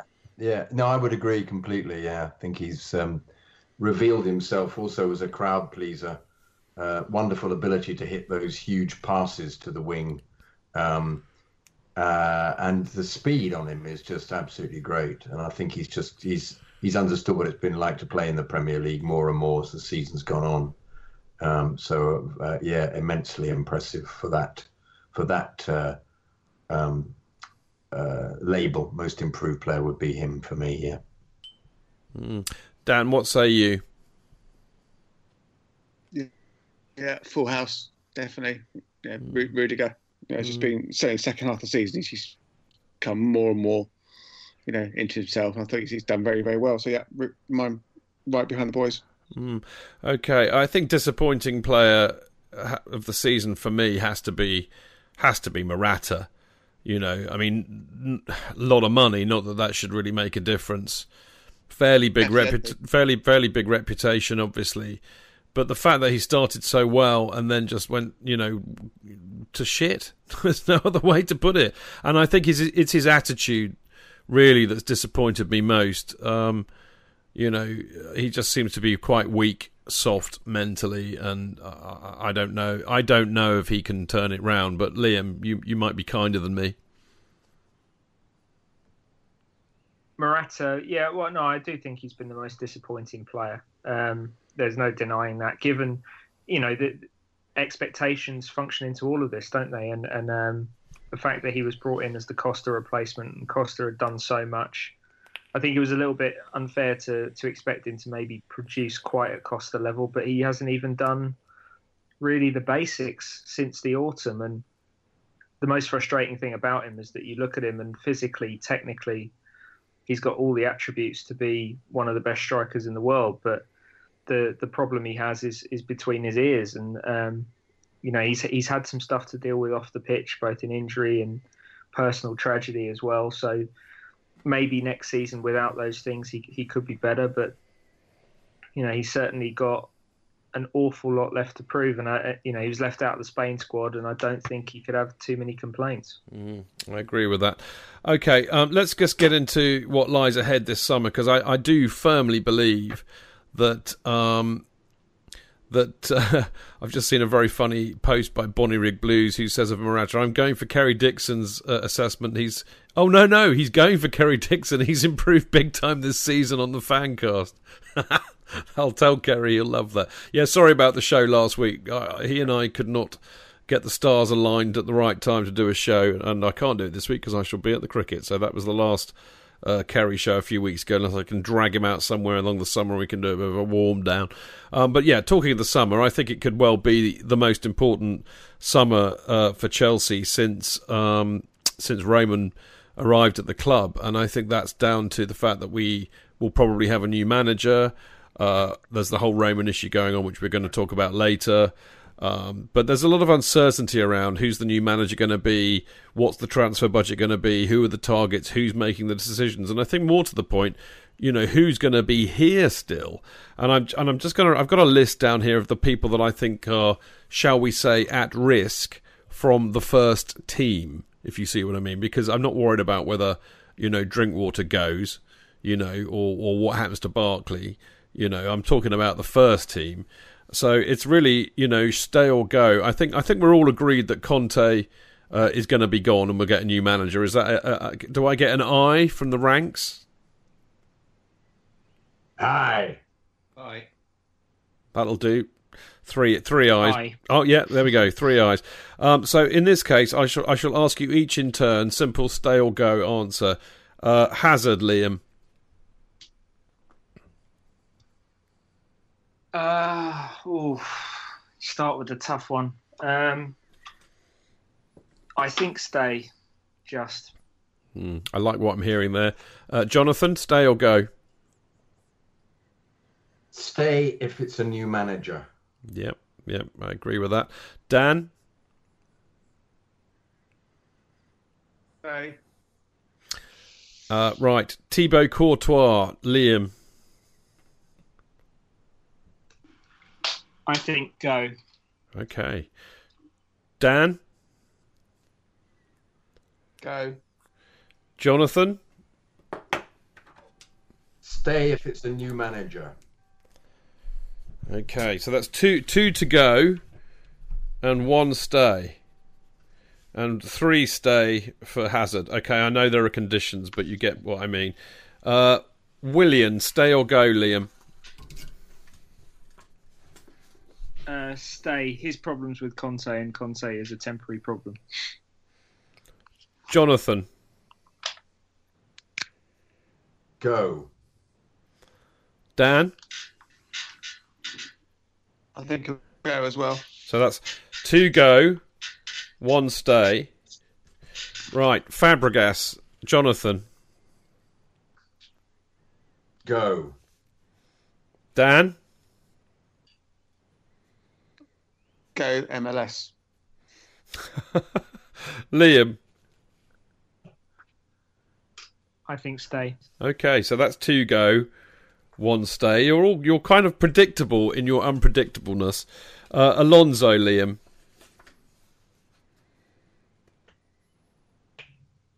Uh, stay. Jonathan,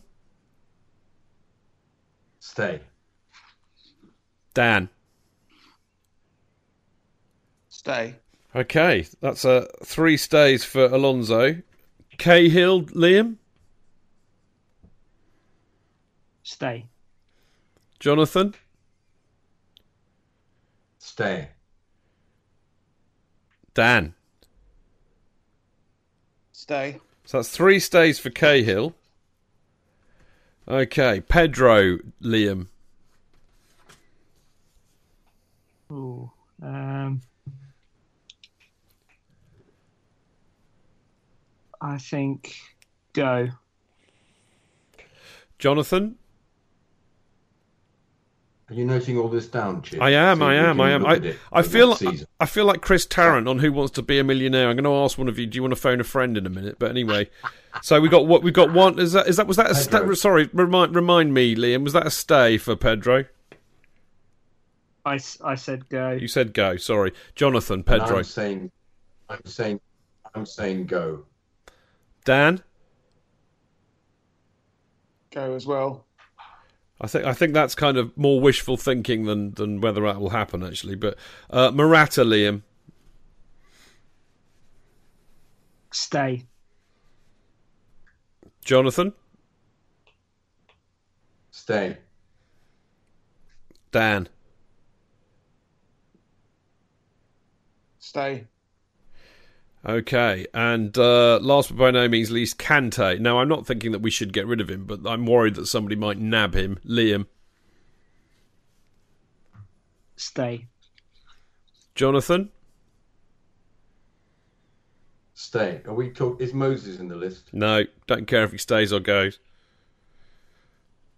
Okay. Kante, stay. Stay. Yeah. Uh, Dan, Yeah. Stay. All right. Without right. Doubt. So my casting vote, I, I think Hazard will stay. I think Hort, uh, I think uh, Corto will go. I think Willian will go. I think Wi- Fabregas probably should go. I think Alonso will stay. Cahill will stay. Pedro will go. Morata, I think he will probably stay because I think he's they've spent too much money on him, and I think Kante will stay. So that's Hazard staying. Uh, it's a bit of a toss up with oh no no Courtois off. Uh, Willian off. Uh, Fabregas, we've got a stalemate, so he's 50 50. Uh, Alonso, we're all saying he's staying. We're all saying that Cahill is staying. We're all saying that Pedro is off. We're all saying that Morata is staying, and we're all saying that Kante is staying. So that's interesting. So you know, uh, we're obviously very optimistic people because we, we, you know, Courtois, Willian.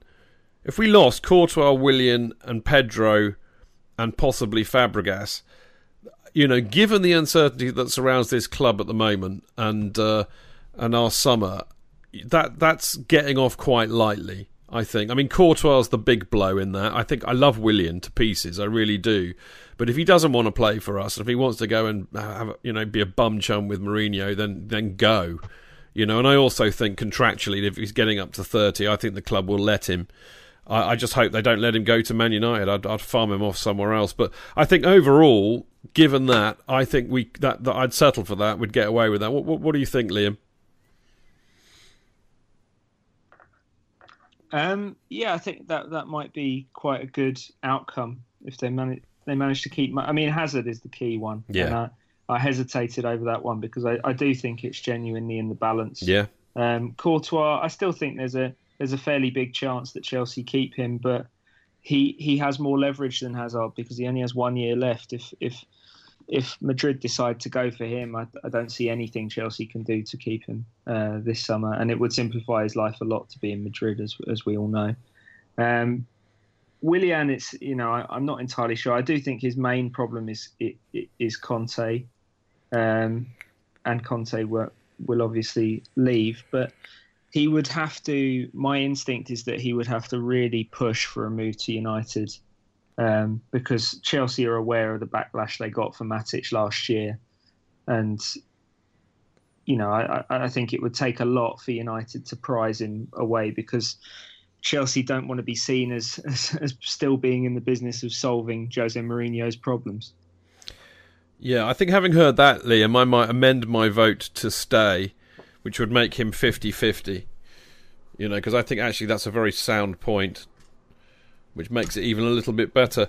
But there you go. I mean, you know, it's interesting. I, I think it's interesting that we all think Morata uh, is, is going to stay because I, I, do think that's a doubt because I don't think he's very happy, and I think he would. I think because he's soft, I think he would ship out if given a chance. He'd bail out rather than stay and fight. But that's just my opinion. Um, just to kind of wrap this part up and, and try and do it quite quickly you know, I, will start with Liam if you don't mind, boys, because he's he's he, he's probably much better uh, better connected than us. But I mean, how, what do you think about transfer budget targets and, and who on earth is going to be making these decisions? Not least that we because we won't have a manager. Not least because there's a bloody World Cup that gets in the way, and not least because Roman. I mean, okay, I mean it's not like he's completely absent. He can get on the end of the phone, so it's not as big a deal as people think. But you know, there is a, a, a potential, you know, a bit of aggravation for us this summer with all of that taken into account, isn't there? Sorry, you broke up a little bit there. Was that the Abramovich stuff? No, I was just saying. You know, it's obviously very uncertain. You know, we do. Do you know? Do we have any idea what the transfer budget might be? Who the targets are? But more to the point, you know, who's going to be making these decisions? Conte's clearly not going to be there. Are they going to wait till they get a new manager in, or, or, or do they run the risk of that not happening until after the World Cup, which leaves us no time, which puts us back three months, which means we're already out of the competitions before we've even started them? You know, that kind of issue, which you always get in a World Cup year. Mm. Yeah, I think um, I, think speed is the key, as you say. I mean, particularly with the transfer window being even more compressed, closing before the new season actually starts this year. Um, there's even less time to to get the players that you want over the line. Chelsea's model has always been, you know, they they they will they're happy to sign players if not quite independent of the coach, then certainly without the coach having the biggest or even the final say. Um, you know, they will buy players who they believe fit into the squad they have and, and represent good long-term investments. And those, you know, that that's the club's recruitment structure. It's Granovskaya. It's also Abramovich, um, who takes a, a, very active interest still in, in, in recruitment. So I would expect Chelsea to to be looking at targets regardless of, of whether they've got a manager in place or not. But clearly, that is key because as soon as you have a rough idea of who your coach is, what system he wants to play, then then all of a sudden these other decisions can start to be made in a in a slightly more informed light. Not just the players you want to buy, but also you know loanees like the guys like Ruben Loftus Cheek who you know, if he was if he was ever going to have a career at Chelsea, you'd think it would be next season. Mm. It's going to be a very, very interesting summer, I suspect, uh, and we'll we will we will catch up with all of this. We will catch up with all of this uh, at some time soon. Now, after the break, uh, we are going to be hearing from Jonathan. Of course, he's got some fantastic emails uh, from you, lovely people. Uh, one of which actually uh, is very much about Roman Abramovich being refused a visa, so that'll allow us to get into a bit of that. And then there's a bonus one uh, that uh, that I will read out because it came in after I'd done the script. But as it's the last show, I think we can do that. We'll see you in a minute.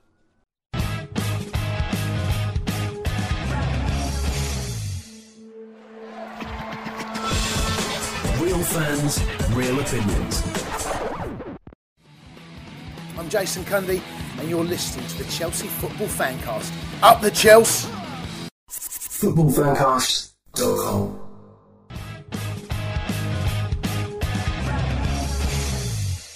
Right, welcome back. I'm Stamford Chidge, and this is the last part of the last Monday show of the season for Chelsea Fancast. I hope you've all got your tissues at the ready because it's a sad, sad part of the show. Because we won't be back with you for, until August. Well, not on a Monday anyway. Um, but as always, uh, you know, a tradition dictates that we finish the show with some good old emails, and we've got loads from you as always this week. And, uh, well, guess what we've got here, Jonathan? Your old friend Paul Robinson is back amongst us to give us the benefit of his wisdom. That was a comedy gulp, Chidge. I heard it. Um, I haven't read this, guys, so it's going to be an adventure to me, and I'm taking into consideration that I won't react to it until I've read it all the way through. I think that's only fair. Isn't that correct, Chidge? Yeah, good. Uh, Paul Robinson, dear Chidge, Jonathan, and crew. Good. Now the season has come to an end once again. I feel the need to defend Conte against the venomous attacks across the press, social media, and Jonathan Kidd. Now I've just added that bit. Journos closest to the club have been widely quoted saying that pre-season Conte expressed his concerns to the club that they would have to significantly strengthen ahead of next, i.e., this season, reflecting A. We already have one of the smallest squads in the division, never mind top six. B. Last season, 16 17, we were very lucky with injuries and suspensions. C. Having benefited from no Champions League football this season, we have 20% more games. D. Other teams will have worked us out. E. Departure of one of the world's top strikers, having handed in several transfer requests during the season. Reflecting his experience in the game and success, four consecutive titles across two different countries, Conte provided a list of desired players, all of whom were roundly ignored. Can I say something quickly? All of whom were over 30. Anyway, shh. Instead, he was provided with inferior replacements and injured new players and warned of the consequences. But he had turned his phone off and disappeared and said he wanted to resign. But that's by the by. Inadequately, replacing a top striker and midfield steel is a bit like an army general having his missiles and defense radars removed and being expected to win the war. Jonathan, Jonathan, I can't say my own name. Jonathan recently criticised Conte for not getting the best out of his resources and failing to win goals as a result. Mm.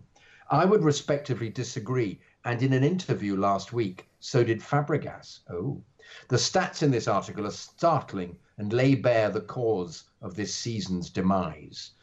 And if everybody would like to make a note of this, I'll read it out.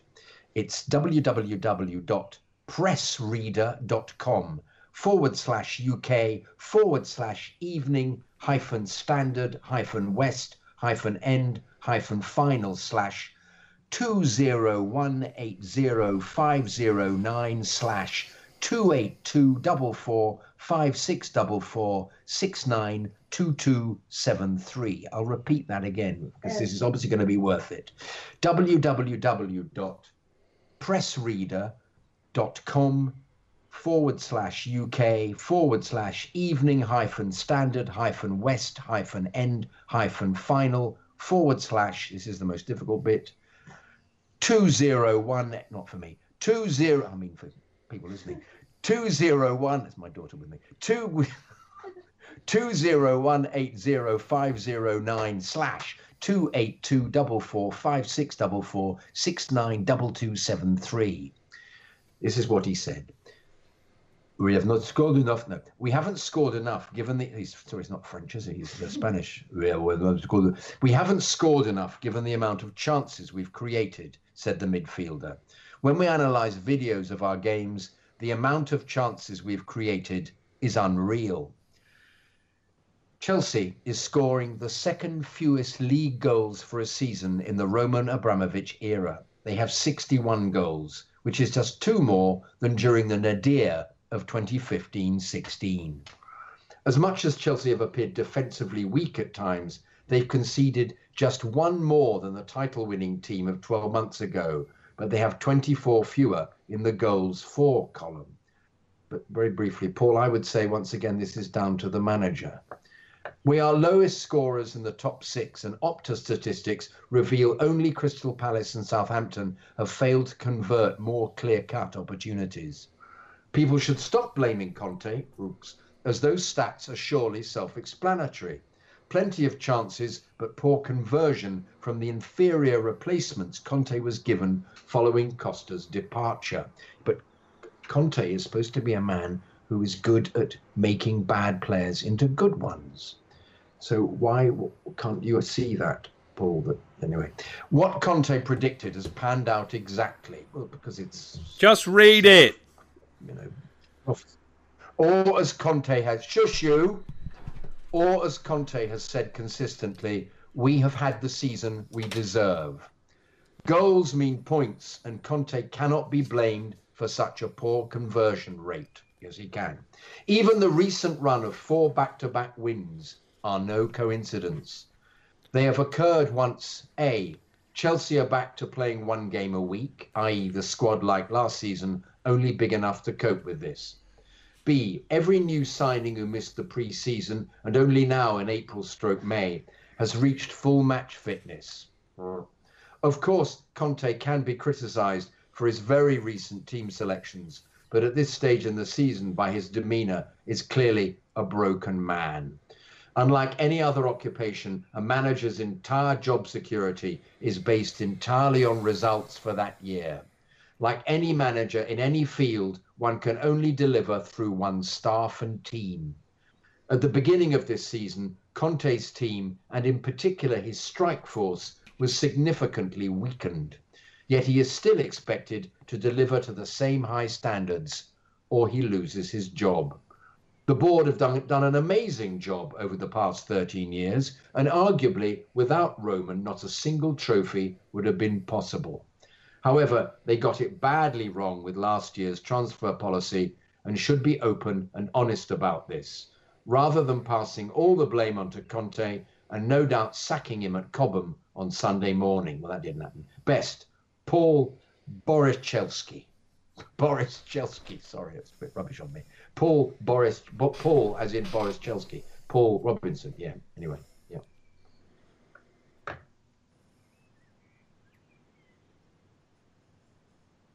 Well, go on then, Chidge. No, no, I was going to allow. I was going to allow you to reply first, mate.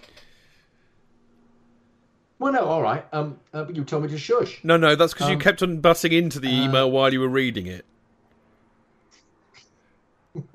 and why not? Um, uh, yes, a decent argument, but the the main core of it that he missed and he keeps missing and he keeps not paying any attention to was Conte's role in the summer.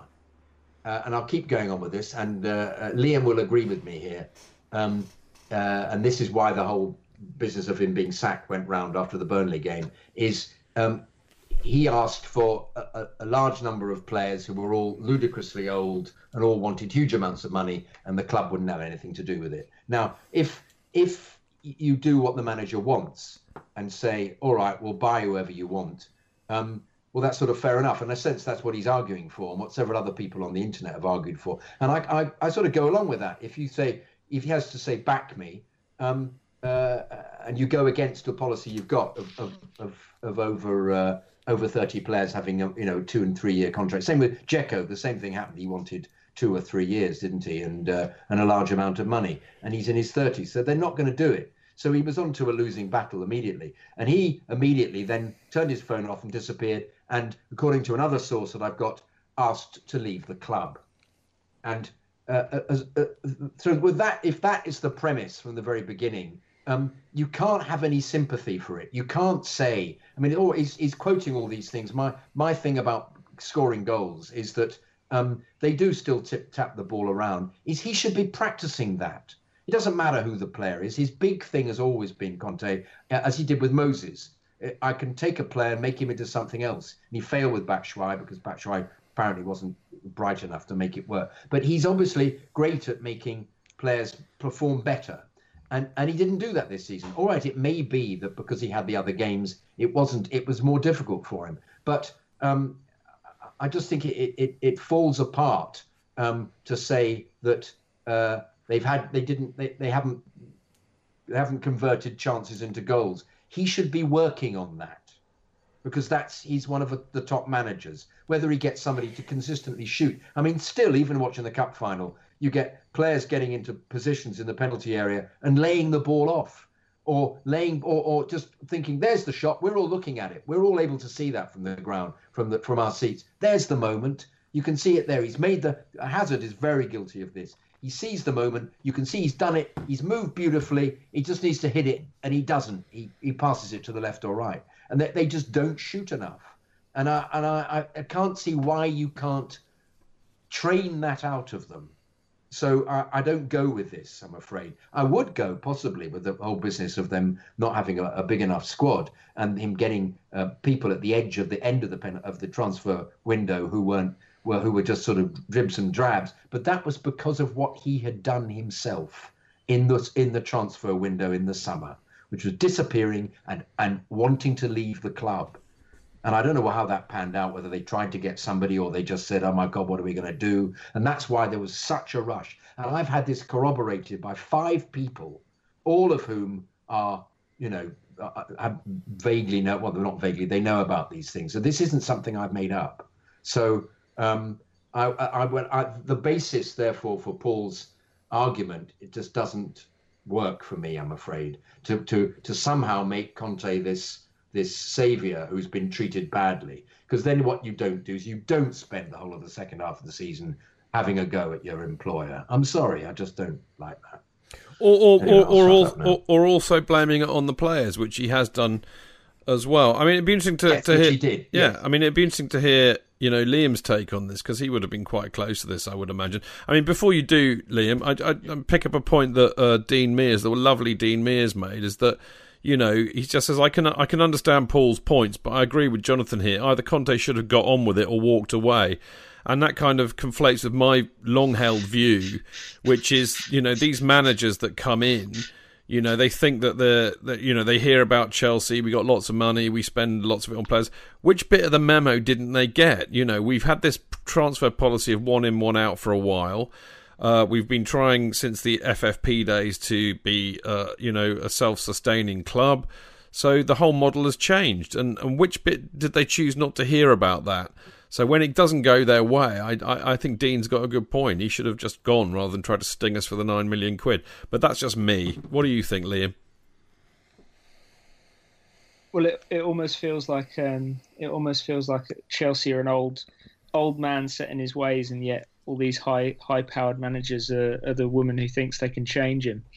You know, Conte point. won the title in his first in his first season, and, and, and I think he came. I, I think he won that title and presumed um, that that would give him a level of power and a level of influence within the club that he didn't previously have. And the big difference I've seen in Conte this season compared to last season is that last season he wasn't happy with the way the summer transfer window went in 2016 either. But he last season he was a coach that responded to problems by finding creative solutions, whether that be working with players on the training field or you know changing formations, being tactically innovative, and he proved himself a truly world class coach by doing those things. And this year, for whatever reason, he hasn't even looked, it, it, seems, for creative solutions to a lot of the problems Chelsea have faced. He simply pointed them out ahead of time and then kept banging on about them as they're going on, as if uh, as if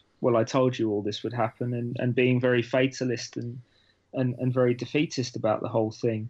Um, just to add about the the transfers, I mean, yeah, there was a fundamental difference, I think, last summer in the kind of profile of player that Conte wanted and the profile of player that Chelsea have not just targeted we're not just targeting in that window, but have targeted in, in recent years players who who can grow and in, accumulate in value and, and, and improve within the club. Um, and what I, the other thing I would say is that you know for people arguing that you just give a manager whatever he wants in terms of players he wants to buy and players he wants to let go. Well, that's the reason why Chelsea don't have Kevin De Bruyne or Mohamed Salah right now. Very, very yeah. good point. I like that. Um, should we should we move on to Chain or Shane, uh, Jonathan? He's our, yeah. our, our great mate. He's on Shane. Patreon as well. Can I just say though? Good stuff. Can I just say though that it's a terrific email from Paul. It's terrific, and I think this is it's the perfect kind of debate that we have as a consequence. And so I I take my hat off to him. I think it's excellent. So uh, anyway, this is from Shane Miller.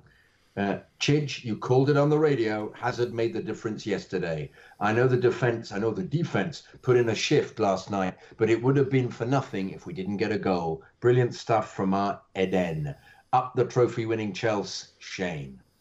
Absolutely, Shane. Um, he obviously listened to everything you did, Chidge. Yep. And uh, when you were Mystic Chidge. Yep. Did any more of those emails go around with, with you dressed as uh, as Mystic Meg? I've had thousands, Jonathan. I've had thousands saying, Chidge, you're a genius. yes. They're all from my mum. Oh, brilliant. Oh, good. Uh, this is Kunle Angerin. Uh, hello, mate. Hi, Chidge and the gang. Kunle from NYC again. Congrats on winning the FA Cup. Brilliant win using Mourinho tactics against Mourinho. LOL. Having said that, it was still a disappointing season marked by poor decision making by the club. Below is an excerpt from a news article, and it will be great to get your thoughts the Roman stroke Russia relationship has been an increasing source of concern for me as a Chelsea fan. A source close to the oligarch confirmed to Sky News that Mr. Abramovich's visa expired at the end of April 2018. An application for it to be renewed is in process, but taking longer than usual, they added. He has links to Vladimir Putin's government in Moscow, and earlier this year was included for the first time on a US list of Russian officials and oligarchs close to the Kremlin that could serve as a basis for future sanctions. The UK government has toughened its rhetoric against the Kremlin since the nerve agent attack on Sergei and Yulia Skripal in Salisbury in March. Look forward to hearing from you. Have a great summer. Cheers, Kunle. Well, thank you, Kunle, for laying that bomb at our feet. Um, but yes, uh, it's. Um, it, I mean, I read an article today saying, in fact, there was no bother at all, no worry. One shouldn't worry about it. Um, it was just taking a bit longer to get his visa. Uh, but yeah, I think he's likely to be on a few lists. The dilemma is, of course, that, that there is so much Russian money um, uh, in England, particularly in London. I think there's so much property bought by by Russians that uh, I don't quite know how the government deals with this. Um, and one has to always remember that um, Abramovich has 9.6 billion at uh, um, the, the, current uh, analysis of his fortunes. And I think when he took Chelsea over, he had six billion, even despite having spent a billion on Chelsea. So I think he's still doing quite well. And all his money, I think, is in Switzerland, where he is a resident. Is that correct? Uh, Liam, do you know this? Sorry, are you, talk, are you talking about where he's where registered he's himself? Yeah, yeah, yeah. Well, it was it, it was interesting. I read um, in the last couple of days that that Fordstam Limited, the holding company of Chelsea, uh, let Companies House know, I think in March, that their owner's residence was being changed to to Russia from Switzerland. Now he, he when when we say his his residence had been listed as Switzerland, apparently he he reserved the right to um, apply for residency in Switzerland, but he never he never actually did. So all we know really is is what I've just said that, that these things have happened. We don't know why. We don't know what they mean. Um, so it's all very mysterious, and you know the the whole visa issue in itself could could just be Home Office bureaucracy. It could just be things taking a little while, but it's the context yeah. that it that is slightly ominous. Um, when you set it against the backdrop of these political tensions between the UK and Russia, um, and we, we all know you know how how influential Abramovich has been, his his ties to Putin. Um, so yeah, it's that contest context which has led to this story getting as much play as it has. Liam, I, I just wonder. I mean, you know, I think I think for me that that is the worry, isn't it? Because you know this has been on the political landscape for a while that uh, they may well take retribution uh, on some of the oligarchs that are living here with ties to Putin, and that would that would would include Roman, and apply some political pressure that way. And of course, going after the money is is one of the ways to do that. Um, clearly we don't know what the ins and outs are of it. I, I believe there's going to be something in the papers tomorrow which is going to lay this out a little bit, a bit more about what's going on. But kind of racing ahead, let's say let's say this does become an issue. They don't give him a visa. They go further and they start trying to you know sequester his funds and stuff. I mean, what on earth are the ramifications for Chelsea going to be? Well, it's it, it's a really difficult question to answer. I mean, uh, you know, I, I wrote a piece outlining the, the the broad context to this, which went up on ESPN today. Um, and as far as I can tell, there is there is no real precedent um, in this country in any field, not just sport. I think for the government to essentially seize an asset as large as Chelsea from a private owner. Um, you know, I don't, I don't think the government has ever been that that hostile to private wealth of any of any form. So it's really difficult. I don't think the legislation currently exists. It would require something maybe similar to the Magnitsky Act, which was uh, passed by the US in, in 2012, which specifically targeted um, Russian Russian wealth for sanctions. And that you know that is something that's been discussed over here, but I don't get the sense that it's any anywhere close to to being enacted or having any real political traction. So this is all pretty far out of my wheelhouse as a Chelsea correspondent, but uh, it, you, you, find yourself having to brush up on these things, and it's difficult. I think if if it, if it's no more than you know, if, if the visa issue turns out to be a genuine sanction and Abramovich can't enter the country, it will be, uh, I think, a little bit humiliating for him, and it will certainly be inconvenient for him. But it, there's no reason it has to affect the day-to-day operations of, of Chelsea. I mean, Granovskaya runs the club. The owners of all the top six clubs in the in the Premier League are based in various locations around the world. None of them are based in the UK, and a lot of them come to games even even less frequently than Abramovich. So I don't think it makes a huge difference. Obviously, if things go further than that, then we're into really un, uncharted waters. I think in terms of football, but also in, in terms of uh, broader the broader political landscape. I mean, I th- I, the, the other thing that occurs to me is that you know, say the worst thing happens and he can't come back into the country and all of this kind of thing. You know, I, I, I agree. You know, it, it's a fully functioning operational corporate entity that doesn't need him to be here every day of the week. But I wonder about his emotional ties and, and whether that might make you think, well, you know what, fuck it, I can't be bothered with this anymore. I'll divest. Yeah, that's that. That's certainly, I think, a more valid concern because Chelsea need Abramovich's investment, both financial and emotional, um, arguably more than ever. You know, the having not qualified for the Champions League um, twice in the last three years, the football side of the club is at, at a critical juncture. But you've also got the stadium project is at a really delicate stage as well. You know, they're they're a bit too far down the road with that to to abandon it. But it, you know the costs are spiraling massively. We're talking about a, mil- a billion pounds now, um, about only only about half of which Abramovich is going to pay for. The rest may well end up being debt um, through through the form of loans, and we still don't know entirely how long that stadium process will take. So anything that would force or anything that would encourage Abramovich to, to distance himself from the club at this stage certainly wouldn't be wouldn't be a good thing for, for them on or off the pitch. Okay, so worrying times basically. Uh, we've got uh, one more email from you, Jonathan, and then I've got one from Josh Barrow.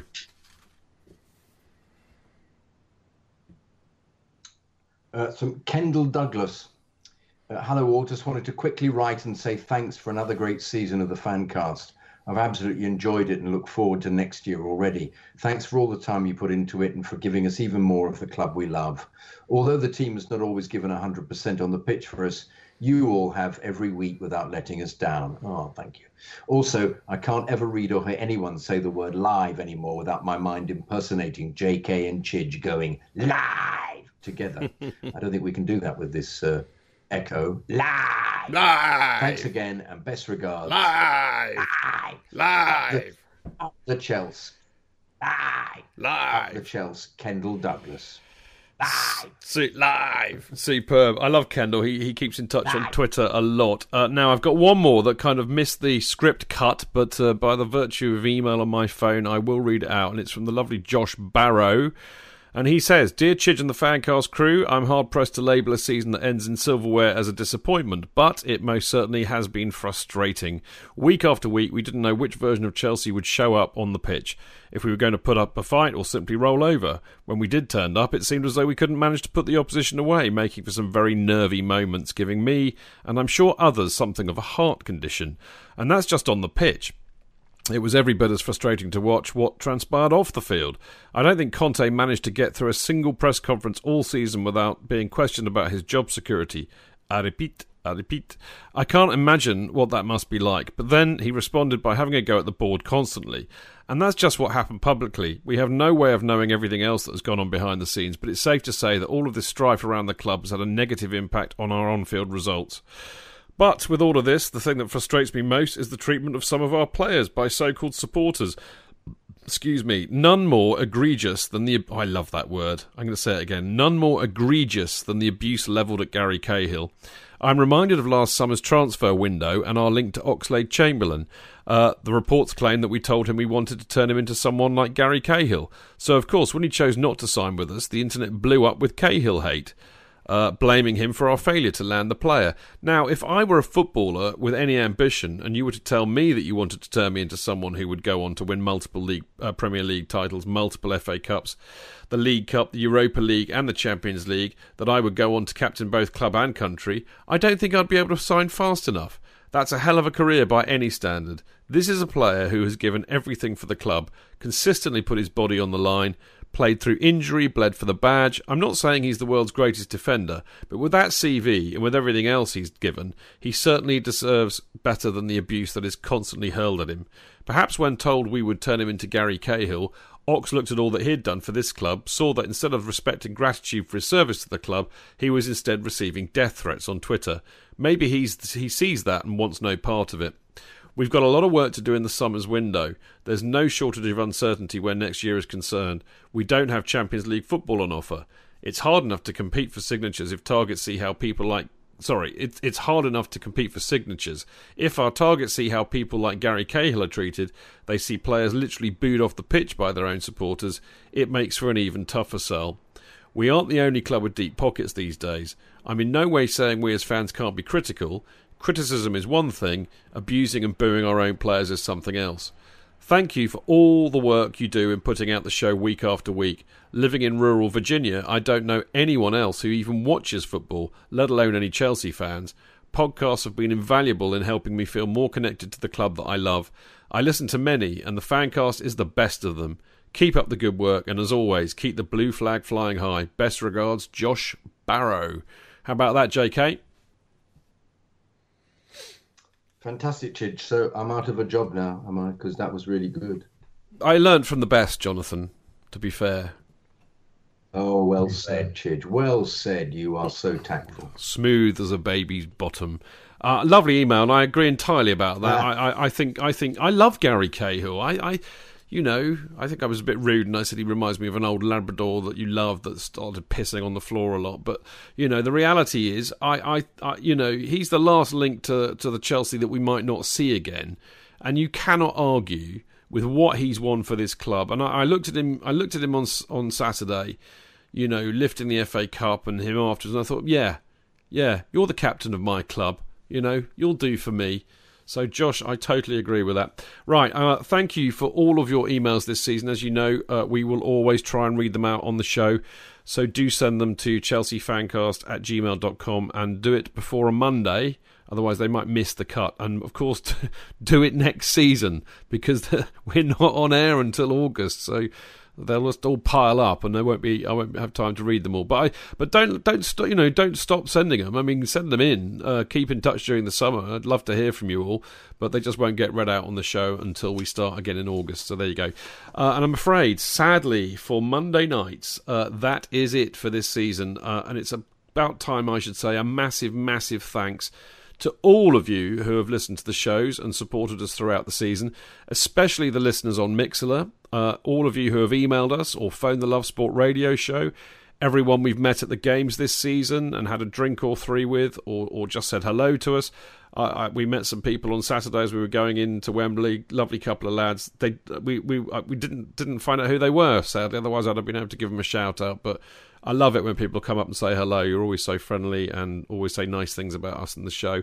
Uh, of course, all of you who have posted on Facebook and Twitter, but of course, best of all, the subscribers on Patreon who uh, put their hands in their pockets to give us a bit of support every week. That's really lovely of you.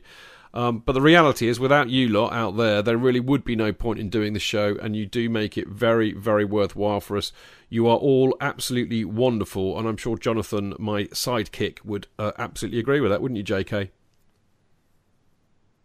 Completely brilliant. It's uh, uh, the, the the the the the radius of, uh, of of people listening to this is completely fabulous. I keep repeating myself about this, but uh, it's uh, it's wonderful that we have listeners all around the world. It just uh, it, um, it it's sort of slightly scary, really, that we can say stuff that we're you know we're we're just putting our opinion of what what we're seeing on the pitch, and yet it's it's having a resonance everywhere. It's uh, it's brilliant and um, um, and a bit humbling actually when you think, oh, all I'm doing is just watching a game, putting forward an opinion, and you're bringing a window into uh, of what goes on as a supporter um, to somebody who doesn't get an opportunity to come very often to. Uh, to the ground, doesn't even live in England. I think it's uh, it's absolutely superb, and particularly as we're finding out on on Love Sport, is that they've got so many good opinions about the game, despite being uh, in other countries, or even people who aren't in other countries phone up and we we hear them, and they're they're very fluent and very uh, uh, excellent with their observations. So. Uh, no, I think the show goes from strength to strength, Chidge, and I think it's being helped by being on Love Sport because it just makes the, the bond with these people even better. Well, talking of love sport, you do, in fact, have one more chance to let us into your ears uh, this Friday between 7 o'clock and 9 o'clock when we'll be doing the Chelsea Fancast for Love Sport Radio.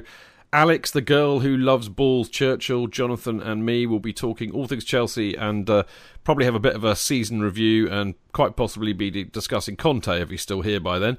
Uh, but the best thing is that you can phone in and join the show and the debate with us live. Now, the number to call is. I knew it would come. The number to call is 0208 70 20 558. And of course, we'll give you a reminder of that towards the end of the week. Uh, Love Sport can be heard on 558 AM and on digital radio. Uh, it can be heard on lovesportradio.com. And if you've got a phone that you listen to it through, you can do it on Radio Player and tune in. Now, you can follow the show on Twitter at Chelsea Fancast, me at Stamford Chidge, Jonathan at Jonathan Kidd, Dan at Dan Silv73, Liam at Liam underscore Toomey, and of course, check out the website chelseafancast.com. Massive, massive thanks to Hion and the Chelsea Fancast bloggers for the regular content going up during the week. Uh, hopefully, there'll be more of that coming over the summer. And of course, everything we write gets posted on Twitter and our Facebook page, facebook.com forward slash Chelsea Fancast. So make sure you check it out, read them, like them, retweet them. It all helps.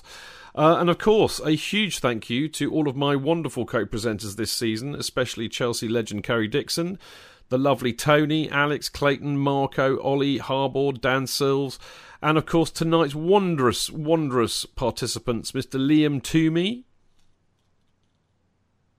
Bravo.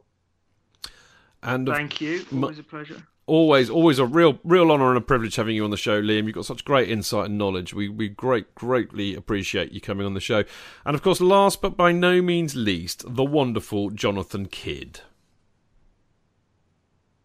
Oh, Chidge, how nice to be described as last and by no means least. Thank you very much indeed. That's all right. But can I just say I bow and scrape to to, uh, to Liam's knowledge, which is fantastic.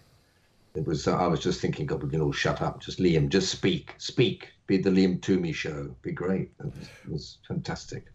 So I, I, I concur with that. We'll, you, we'll, we'll, we'll rename the show next year the Liam Toomey Experience, if you like, Jonathan. Right, that's it for this season on a Monday night. I love you all out in Mixlr and everybody who listens to the show, particularly the boys that do it with me. Thank you for listening. See you next time. Until then, keep it blue, keep it carefree, keep it Chelsea. Up the Chelsea!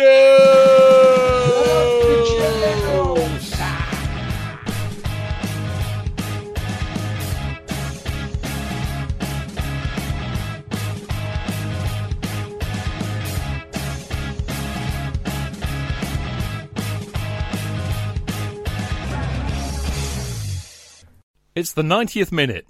All your mates around. You've got your McNuggets share boxes ready to go. Your mates already got booked for double dipping, and you steal the last nugget, snatching all three points. Perfect! Order McDelivery now on the McDonald's app. You in? At participating restaurants, 18 plus serving times, delivery fee, and terms apply. See McDonald's.com. Selling a little or a lot? Shopify helps you do your thing however you cha-ching. Shopify is the global commerce platform that helps you sell at every stage of your business. From the launch your online shop stage to the first real life store stage, all the way to the did we just hit a million orders stage. Shopify is there to help you grow. Shopify helps you turn browsers into buyers with the internet's best converting checkout. 36% better on average compared to other leading commerce platforms because businesses that grow grow with Shopify. Get a $1 per month trial period at shopify.com/work. shopify.com/work.